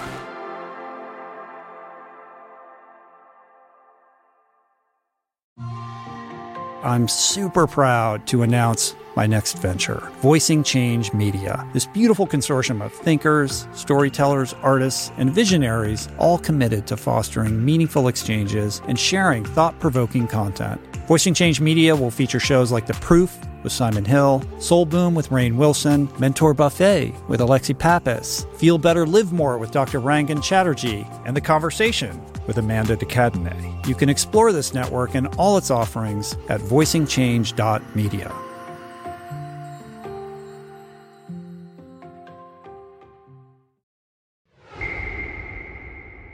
and another sort of just uh, amazing, um, you know, uh, thumbs up to the plant based diet. To your credit, you were not passed out on the couch after doing all that stuff. You somehow you were still energized to show up you know, at a level where you could be with the kids when you got home, or you could show up for me. I mean, I remember us going out on our weekly date, or sometimes it would lapse to two weeks would go Bi-weekly. by, bi-weekly date. And you would you would come. I mean, it was it was literally part of the deal. Like at what you could not have said, and you would not, and you never tried. You know what? I'm just too tired. I can't go. Like Mhm. they, you really were amazing. I think So- that's attributable to a couple things. I mean, yes, the diet is, I, I believe, wholeheartedly was instrumental in my ability to kind of absorb that training and bounce back, you know, recover and not be completely dragged out, you know, so that I could function, you know, beyond, you know, off the bike and out of the running shoes. Um, eating that type of diet, uh, which is very alkaline forming, and in future podcasts, we can get into the science of that or whatever. But essentially, eating this way, I found that my body would bounce back more quickly than it had in the past, eating differently in terms of recovering from workouts, which gave me a sort of a high level, even keeled energy throughout the day, no matter what my you know training had been earlier that day, so that I could do other things in my life. And I think the second thing is learning how to train smart. And I think this is a big issue with a lot of, you know, sort of athletes out there, um, you know, a lot of middle aged triathletes or, you know, kind of weekend warriors or whatever who want to get fit. Maybe they want to do a, a 5K race, 10K race. Maybe they're training for a marathon or their first sprint triathlon or whatever. And I talk, like, this is another thing I talk about in the book, but um, it's this idea of learning how to uh, not train in your gray zone and to understand what each workout is about. What is the purpose of this workout and what am I trying to achieve and what am I teaching my body to do? Um, and also being very aware of not overtraining. You know, like what zone is this? Is, is my effort going to be in for this workout? And each specific each workout is a very specific target, you know, Mhm. for what I'm trying to achieve. And if and when you're following that and you're paying attention to your body and you're kind of writing it all down and monitoring it, then you should never be super exhausted. I mean, certainly you're going to have those key workouts that are going to completely wipe you out. But if you're walking around exhausted all the time, then there's something wrong with your training. You're probably overtraining. And that's the way that I trained as a swimmer, like my whole career as a high school and collegiate swimmer. I believe that I was overtrained the whole time because I remember all we would do is go to the pool. I would go as hard as I could every single day in every single set. I'd lay it all out there, you know, twice a day, every day, just completely fry myself. And No I would walk recovery. around, I would walk around like a zombie for six months and then hang it all on a two week taper and see how I did at the big meet. Wow. And sometimes it worked and sometimes I didn't. But, you know, this idea of building recovery days and recovery weeks in, and, you know, some days are aerobic days, some days are strength days, some days are speed days, and knowing how to rotate that and be smart about what you're doing and allow your body the time it needs to recover and bounce back and get stronger so that you can realize those performance gains and then take it to the next level. I mean, I never understood any of that until I started working with Chris Hauth and, and getting ready for Ultraman. So Chris Hauth was my coach. He is my coach, although I'm not training with him right now, but I plan on re-upping with him pretty soon. Um, really taught that. He really taught me and helped me understand how that works. So I think that's another reason why you know I wasn't tired all the time, Yeah, and despite all this training. and without that, it, it probably wouldn't have worked. It probably would have would have been Oh, I very mean, if, stressful. if I had been family. training wrong and I was just tired all Right, the time, it oh, would it have would have been- been a disaster. we would have altered the course No, early yeah, on. we wouldn't be getting along. I would have been a you know terrible mate, a terrible father. I wouldn't I wouldn't have done well at Ultraman, Mhm. and I'd probably be too tired to work and all that kind of stuff. I mean, your life doesn't function if you're not doing that properly. It was incredible, incredible how it worked out. And it, so it wasn't until I got to Ultraman until we. Some of you know the story, but we. Um, so no crew showed up. We kept waiting for a crew, and and nothing was materialized. Well, I had a bunch of friends that that you know sort of expressed interest in being my crew, and these are guys who kind of you know they understand cycling, they understand endurance sports, and, and all this sort of all this sort of stuff that I could rely on. Like if I got a flat tire or something went wrong with my bike, like they would know how to fix it. But the problem is, Ultraman takes place over Thanksgiving weekend every year, and you know people have plans, they People have have lives, they can't just like come and help out their buddy over Thanksgiving weekend. So all those guys that I that that I thought I had lined up, like that all went away. And so I was up like four or five days before the race, or was it about that? About a week before the race, and I, I called Julie because I had I'd gone to Hawaii early to get ready for the race, and I said I don't I don't have anyone to crew, like I don't know what to do. And you were like, "We'll do it." And I'm like, no, you don't understand. You can't. you did it. not want me to crew No, for I you didn't. at all. And and a big well, a because I knew you didn't know what it involved. That's the big A. And yeah, and well, and B, you know, you you wouldn't like if something happened to the bike, you wouldn't be able to help me fix it or or anything like that, Another large point. right? And C, um, You didn't want to yell at me on the course. well, yeah, it could damage our relationship because it, it gets intense, and especially when you get you get exhausted and you want things to be a certain way or whatever. Um, they say in endurance sports or in, in ultras, uh, never never have anyone crew for you that you care about. because when people be, be get beyond exhausted, they start behaving badly, and I've done that. I did that happened to me during Epic Five. I know what that's like, and I w- I didn't want to expose you to that yes. because I didn't want you know.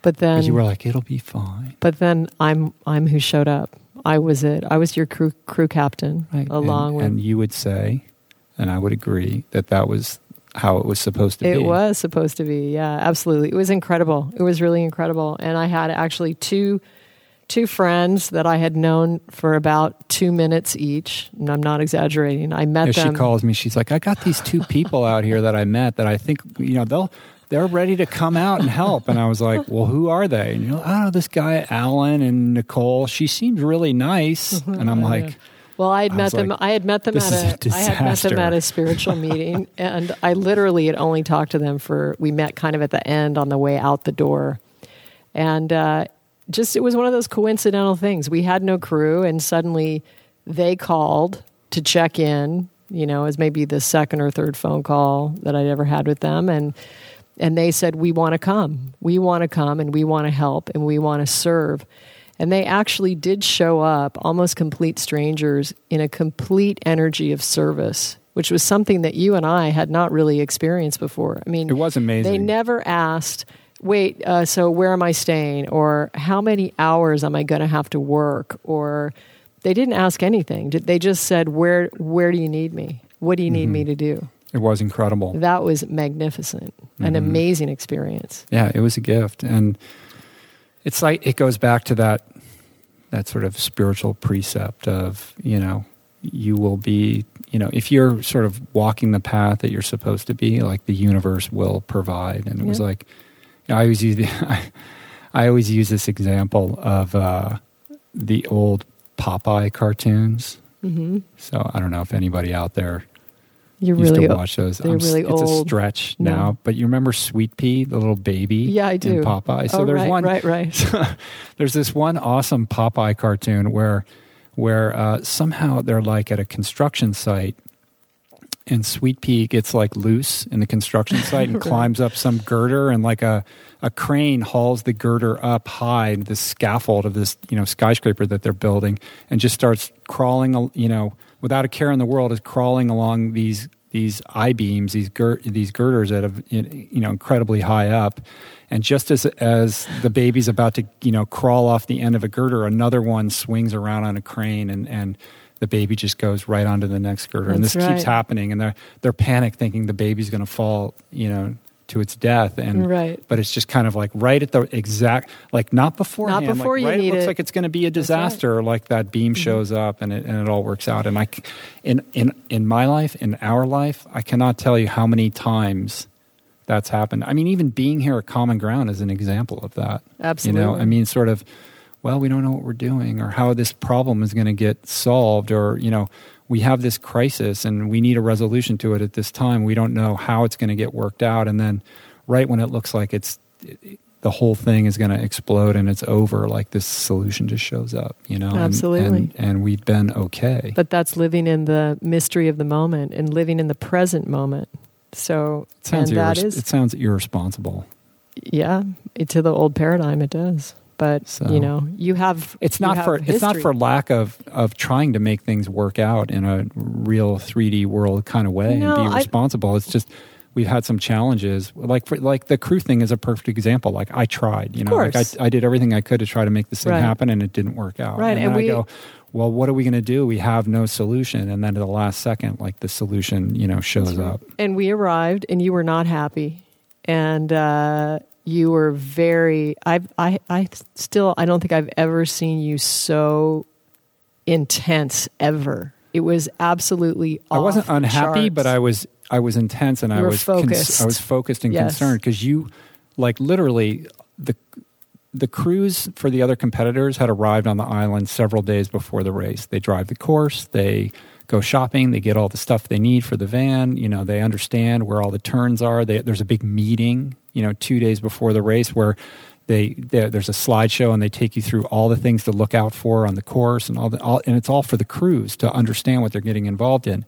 But you guys showed up the We night late. before the race. You missed the meeting. yeah, you showed no, you showed up at 4 p.m. and the race was the next morning. That's right. So you didn't know anything. Nothing. There was zero preparation. So I had I was rightfully very concerned. Absolutely. Absolutely. And it was at that moment when you had, you know, you had that meeting and we came in the night before and you were so intense, like I couldn't even physically go close to you or anything. Uh, it was clear this was business. You were an athlete and it was like we needed to show up in a certain way. And so we came into the meeting and you had literally prepared maps and directions and charts and you had done all this amazing preparation so that we would have more tools that would help us to you know be a be a good crew for you and it was it was very very very intense it was so it all intense. worked out. well and what happened the first day I don't think you ever even looked at those maps though.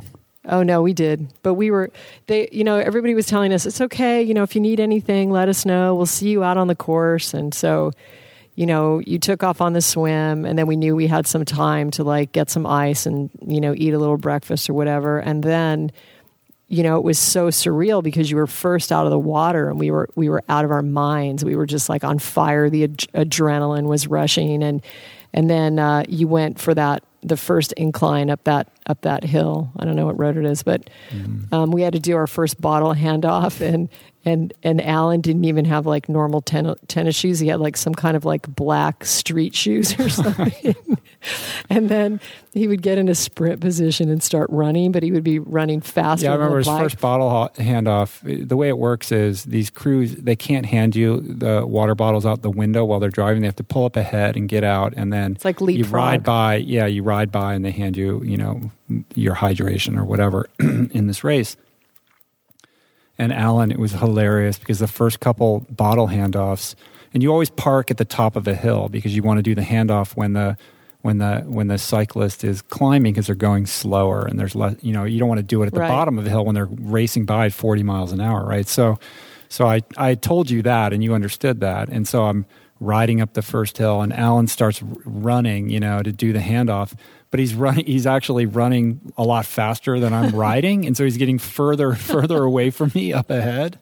I was like we're off to a great start here. It's going to be so, amazing. So we turn the corner and we and we set out and you're rocking it and we we start to kind of get the the flow. And we understand all of a sudden that there's no way you know that there's going to be time for anything else but just watching you and seeing what you need and leapfrogging and preparing the nutrition and everything that we have to do.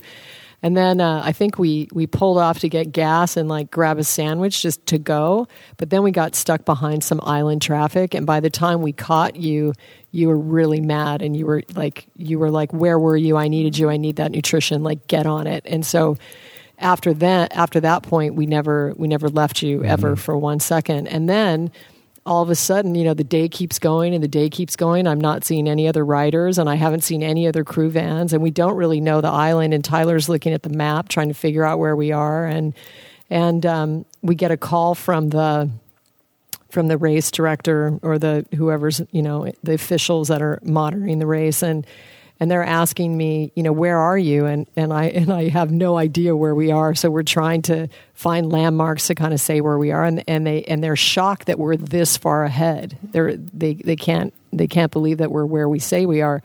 And then you're riding by and and you're saying something like, "What's my guess?" Like that as I just kind of hear it, and I'm like, so I I asked the guy, I say, "What's a cap?" I asked the guy on the phone, and he says, "the the gap." You were asking Yeah, what yeah. your well, I gap kept riding every time I rode by the van. I was like, "What's my gap?" Because I was in the lead. I didn't know if somebody was thirty seconds behind me or ten minutes behind me. I was like, "What's my What's the gap? What's the gap?" But nobody knew. You know, didn't know what gap and then was. the photographer cars were driving by, and I kept getting. They're like, "Oh, you have, you know, oh, you're way ahead. You know, it's fifteen minutes." And then it was. And then the next car said, "Oh, it's you know, there's a guy about a minute back." Like it Oh, never, I never got a straight story. So the whole time I'm panicked, looking behind my, you know, behind me, going, "Who's gonna, who's gonna be catching me?" That was But you know what? crazy. This is turning into like a race report from a race four years ago. Let's talk about something else. All right. So, I want to talk about things that um, you know takeaways for people that can be helpful to them. You know, we were talking about balance. We were talking about how to, you know, kind of uh, navigate priorities to unlock things. You know, creative pursuits or get to know yourself internally a little bit better. Uh, you know, through meditation, artist way, all these sorts of things. And then it begs the question of the relationship issue and interacting with your mate and finding a way to communicate to do this together. I mean, what do you think? Like, we've had our struggles with that. We have.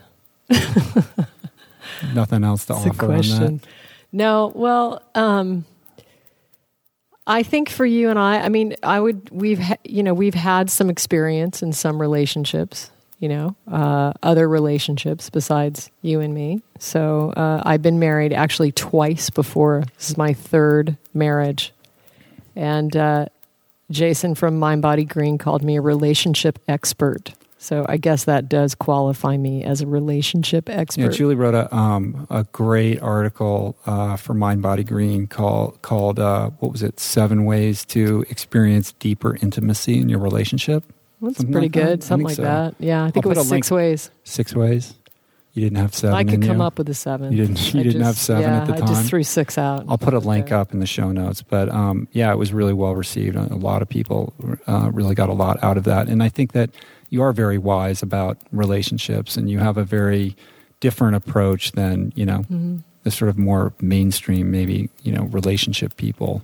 Well, I think it's you know I think it, it starts again. It starts again with being in touch with yourself, and it's like you know this kind of romantic fairy tale you know relationship paradigm where you know somebody goes, "You complete me." You know that's just so out of balance. You know, I mean, everyone, each being is complete within themselves. They come into the life. They're created by the great force with enough energy to sustain itself complete, right? So, I mean, that's in a divine way, and we're getting more to that to that reality.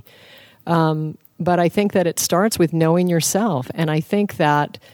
Uh, in my experience, when you're depending on a relationship to fulfill you, um, you're already you've already set it up where it's not it's not going to it's not going to provide Mhm. because um, it's not about getting something that's outside of yourself. It's about tapping into yourself, your heart, your soul.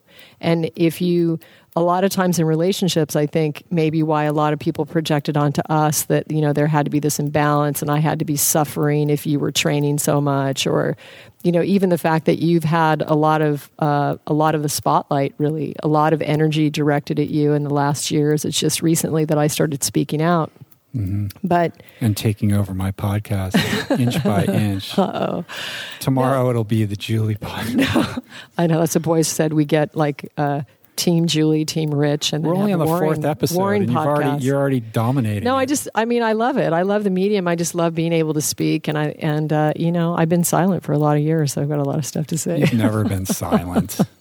That's ridiculous. No, but the thing is, is that um, uh, I don't know. I mean, I think we're secure within ourselves, and, I, and it was my honor and privilege to support you in your unfoldment and as you found yourself. And that, to me, you know, to see you touch those parts of yourself, it it gives me just tremendous joy. And uh, it really does, and it and and that's your experience. This is you know your journey.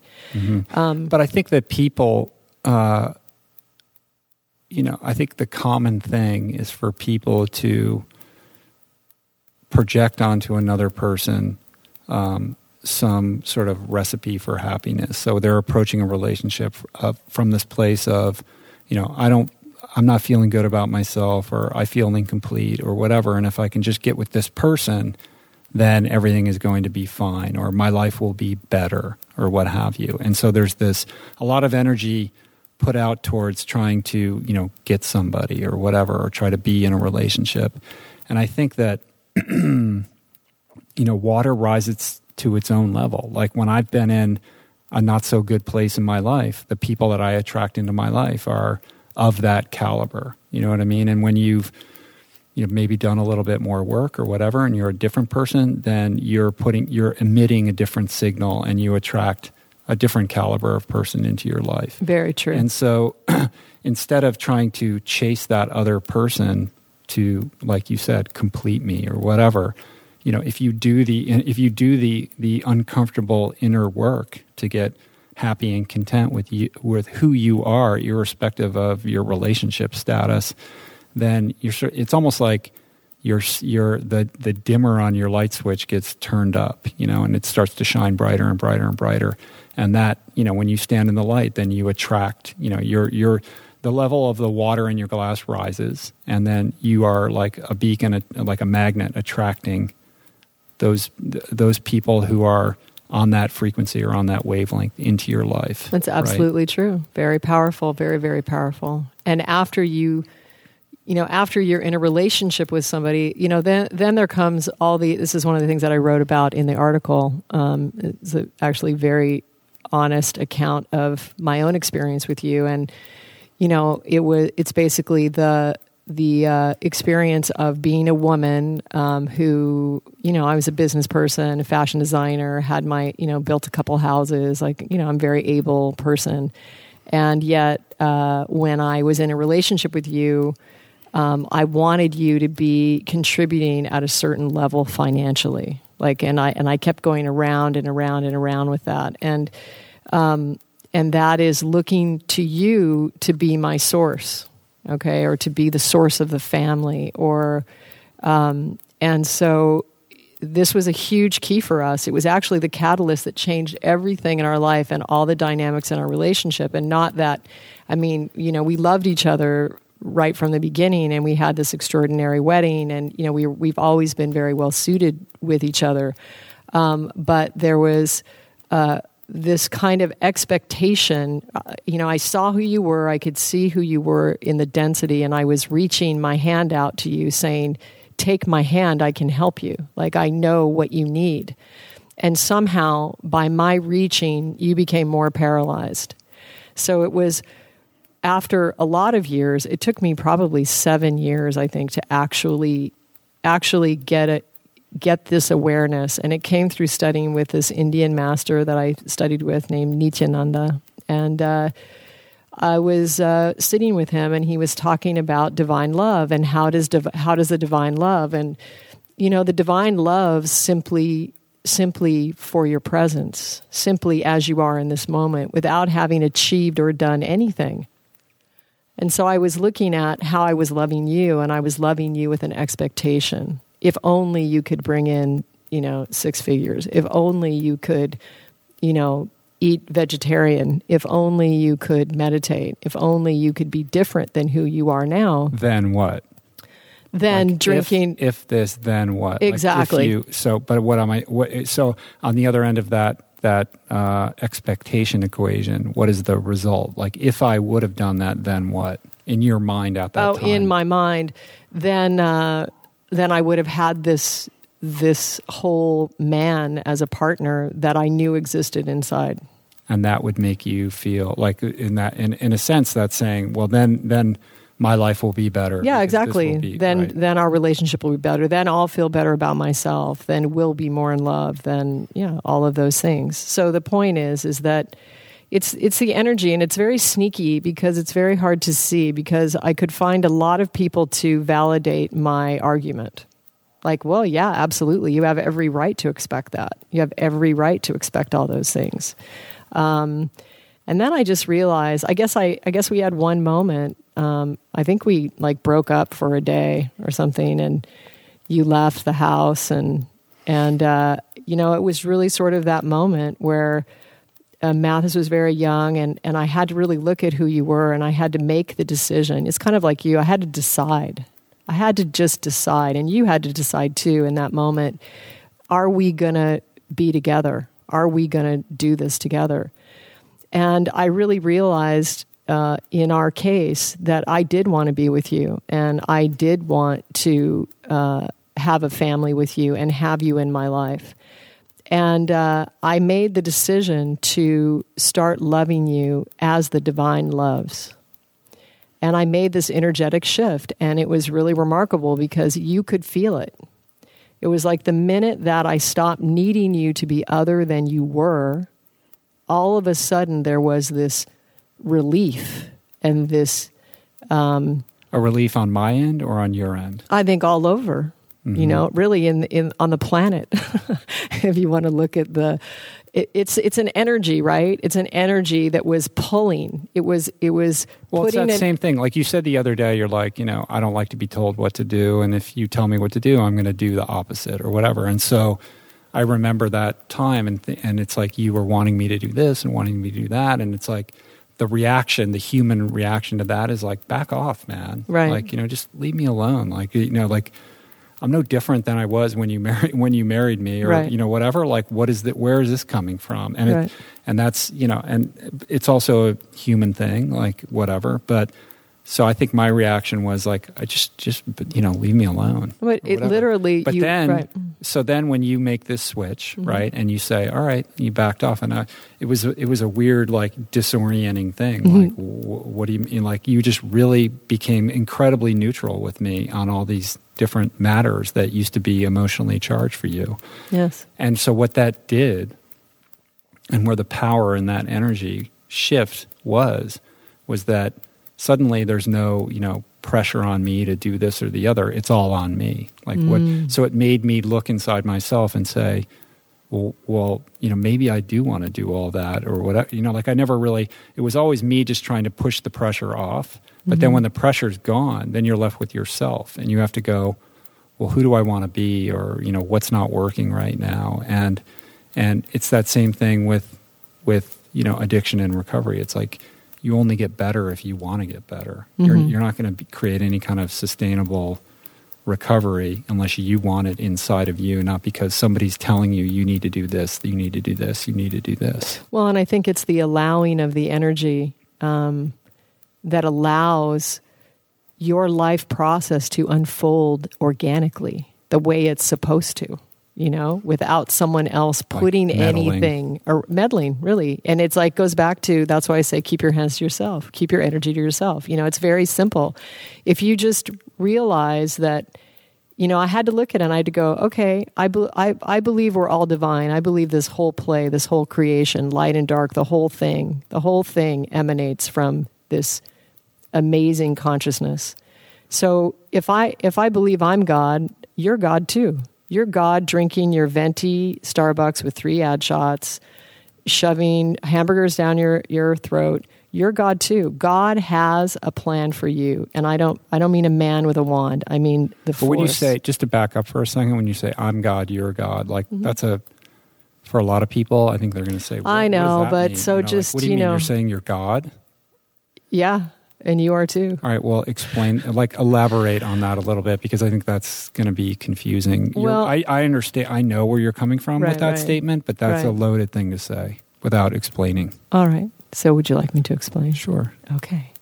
Um, I believe that we are all uh, creations emanating from this divine force and that but that that exists within us within as us it, as much yeah. as it exists outside of us within right? So it's not an inside it's not like it's not like uh, the divine force is outside of us looking over us. It's inside of us it's within it, it's, in, it's within all of us. It's that's who, essentially what you're saying. Exactly. Right. Okay. So within everything. so and a lot of people have a supercharge with the word god. So you know i use creation a lot or i'll say force or whatever but you know, that's what right. I mean. It's, it's, not a dogmatic. It's not. No, it's not a religious thing. It's not a dogmatic thing. It's an energy thing, mm-hmm. right? And so, so and that was that awareness is what allowed me to release this energy that I was projecting to you as my partner to be one way or another.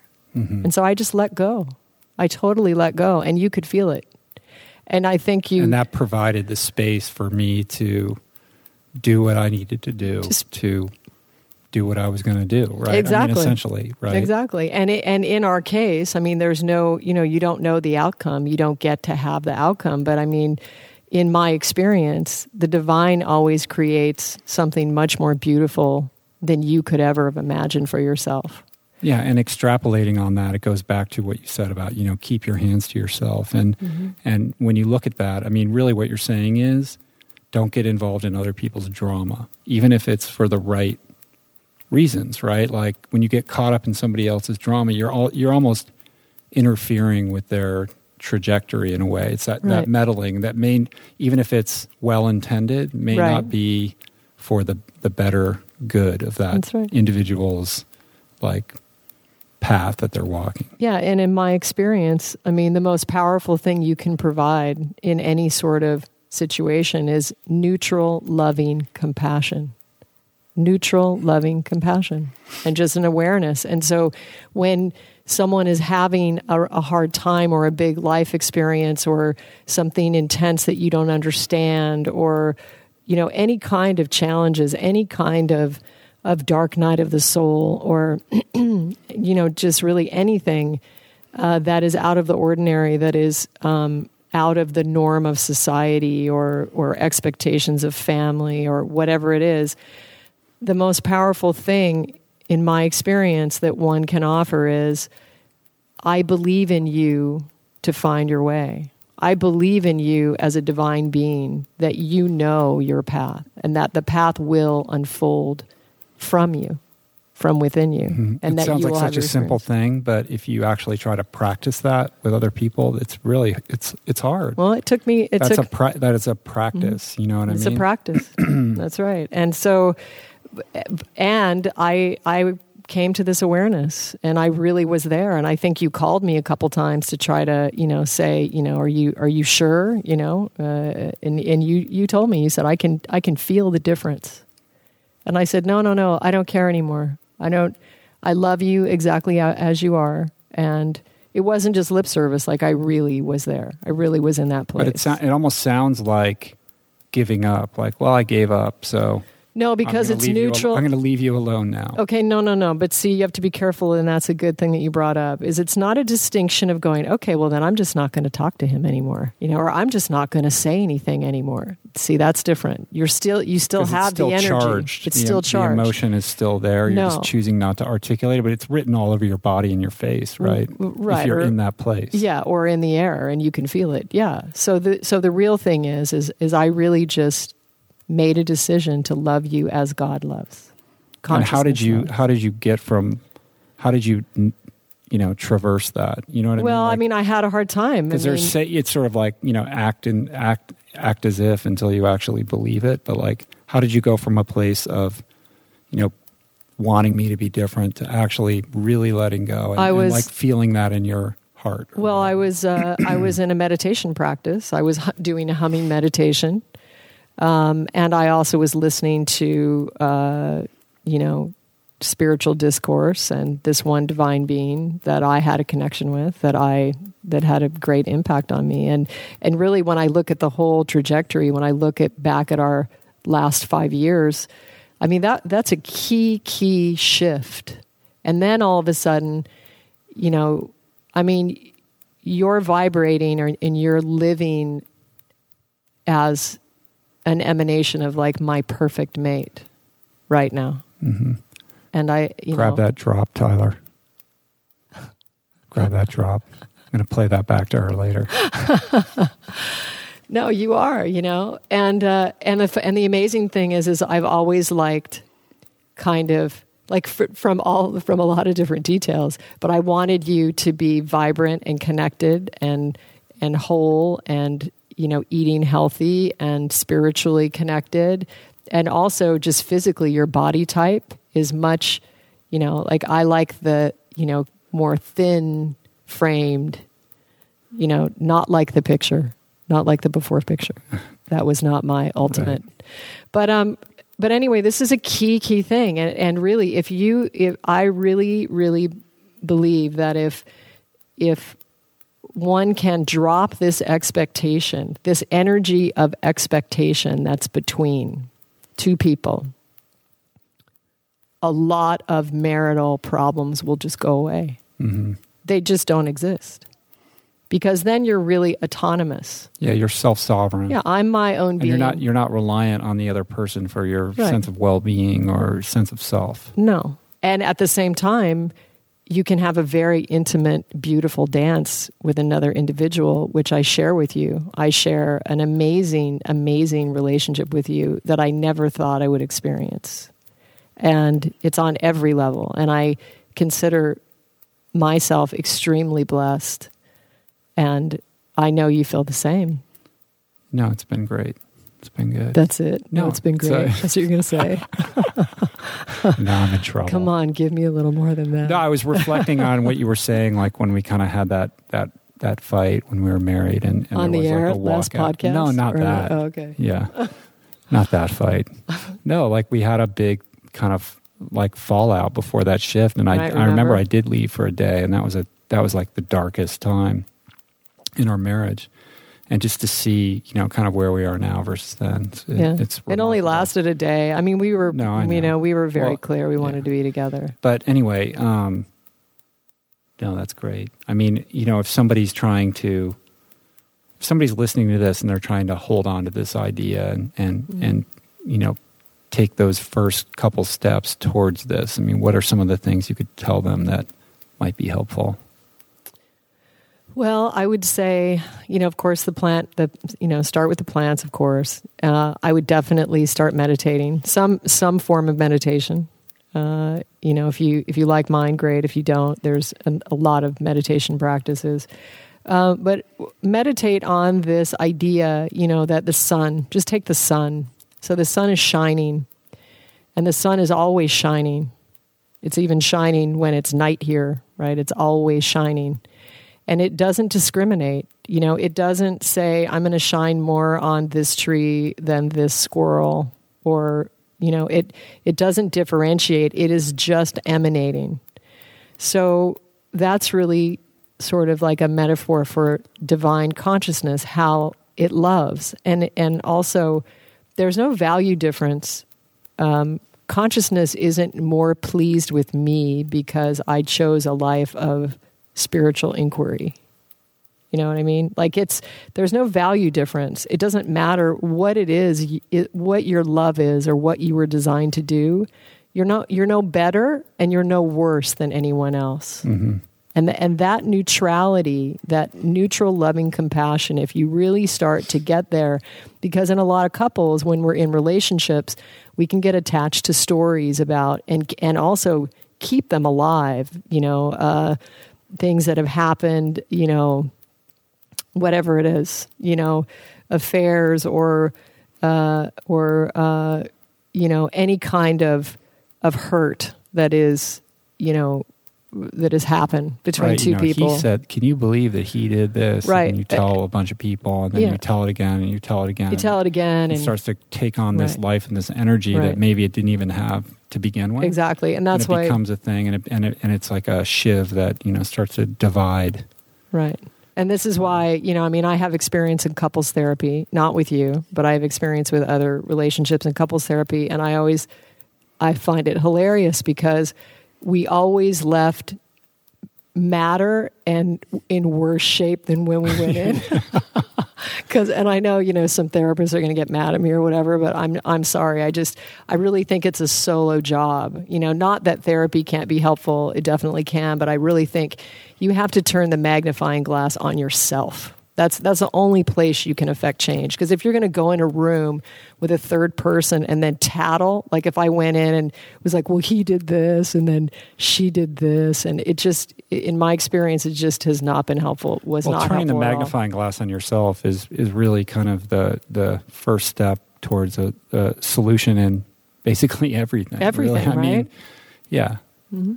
you know, really, It's really- huge, but but you but you'd be surprised. I mean, you wouldn't be surprised. It's very easy for human beings to create an entire history, and then uh, the the person is more. You know, we're more interested in being right, even if being right is a really horrible outcome. right. It's a, yeah. The question, yeah, is do you yeah, want to be right. right. or do you want to be happy? or you want to be happy exactly and that's true and then you know you can also go sort of a different you know if you want to talk about holding a high consciousness for somebody or holding a healing energy for somebody you know you can in fact raise somebody up by seeing their best seeing the best in them always. Like instead of letting the negativity or the darkness of some situation you, you might see it okay? You know you might see it. Like i might look at you and i might see the you know the the big wound on your leg from the from the crash today or i can look at your eyes and i can choose to focus on that and by focusing on the light in your eyes i can i can in fact assist the energy in lifting you higher so if you want someone to you know rise up and to be more than who they are, then see them in that light and speak of them as if they are, as if that's all that you see. Another profound statement to wrap up this episode of the Rich Roll Podcast, episode four. Julie always gets the last word in. she knows how to nail it. So, again, I can't do better than that. Um, I think what we're going to do is uh, we're going to end today with a song. Yeah. I wanna think. play? Should you we wanna, do that? You want to play and sing a song? Okay. I think I'll. Can you handle that? I think I might be able to. I'm going to do my best. All right, cool. But before that, just a couple show notes. Um, So let me tell them a little bit about the song. Yeah. Should I? well, why don't I why don't I do the show notes first, and then we'll And then segue into the song. song, and then you can play. All right. So again, thank you so much for uh, supporting the show. We're we're over the moon with the early response and support. Um, we love to hear your comments and your feedback, what you'd like to hear on the show, what's working for you, what's not. Uh, you can do that. Uh, please leave the comments at richroll.com um, underneath this podcast episode in the in the comments section there, so I know where to look, so they're not spread out over Facebook or what have you. Um, and I'll take a look at that. Uh, again, you want to learn more about what we're doing, go to Jai Lifestyle. Uh, and again, you can get that seven recipe download there if you just subscribe with your email. Uh, and richroll.com. Uh, Julie's website is Srimati Music, S R I M A T I music.com. That's where she has all her music stuff. And where can we find you on Twitter? At Jai Seed, J A I S E E D. Okay, she's got mad wisdom. Obviously, she needs more followers. Let's uh, I'm let's, way let's under expand her, her podium, people. All right. on Twitter, I'm rich at Rich Roll on Twitter, and uh, we're both on Facebook. You can find it, but my personal page is filled up. I can't do that anymore. So there's a um, fan page there. If you want to follow me on Facebook, you can do that. And uh, I'm loving uh, Instagram right now. I'm super into the photos, and uh, I've been loving taking pictures of, around Kauai. So if you're into that kind of thing, you can follow me on Instagram. It's the same name at Rich Roll. All right. So show note, or not show notes, music notes. You want to tell us a little bit about what you're going to do here? So the song that I'm going to sing uh, on this podcast uh, is a song called "In the Sun." Um, it's been a song that's been multidimensional in the ways and the meaning uh, and the connections to our life. Um, it's a song that I was writing when Rich was training for uh, the second Ultraman race, and uh, he was very, very, very uh, torn about um, not making money and about uh, a lot of hardship that we went through as a result of this decision that we embarked on. And uh, it started writing in the house uh, before I was leaving to come to Kauai, actually, to come to Secret Beach. I was gifted uh, a trip along with my two youngest daughters by uh, my dear friend Deborah Garland, who is a healer. And uh, she just called me one day and said, uh, I want to I want to take you to Secret Beach because I feel like you need to go there. Um, and at the time, I was so incredibly grateful and so longing to be here. So um, I actually came on that trip, um, and uh, In the Sun wrote during that time, and uh, I wrote it for Rich, and uh, so I'm gonna give it a shot it tonight. So I hope you enjoy it. All right, here we go.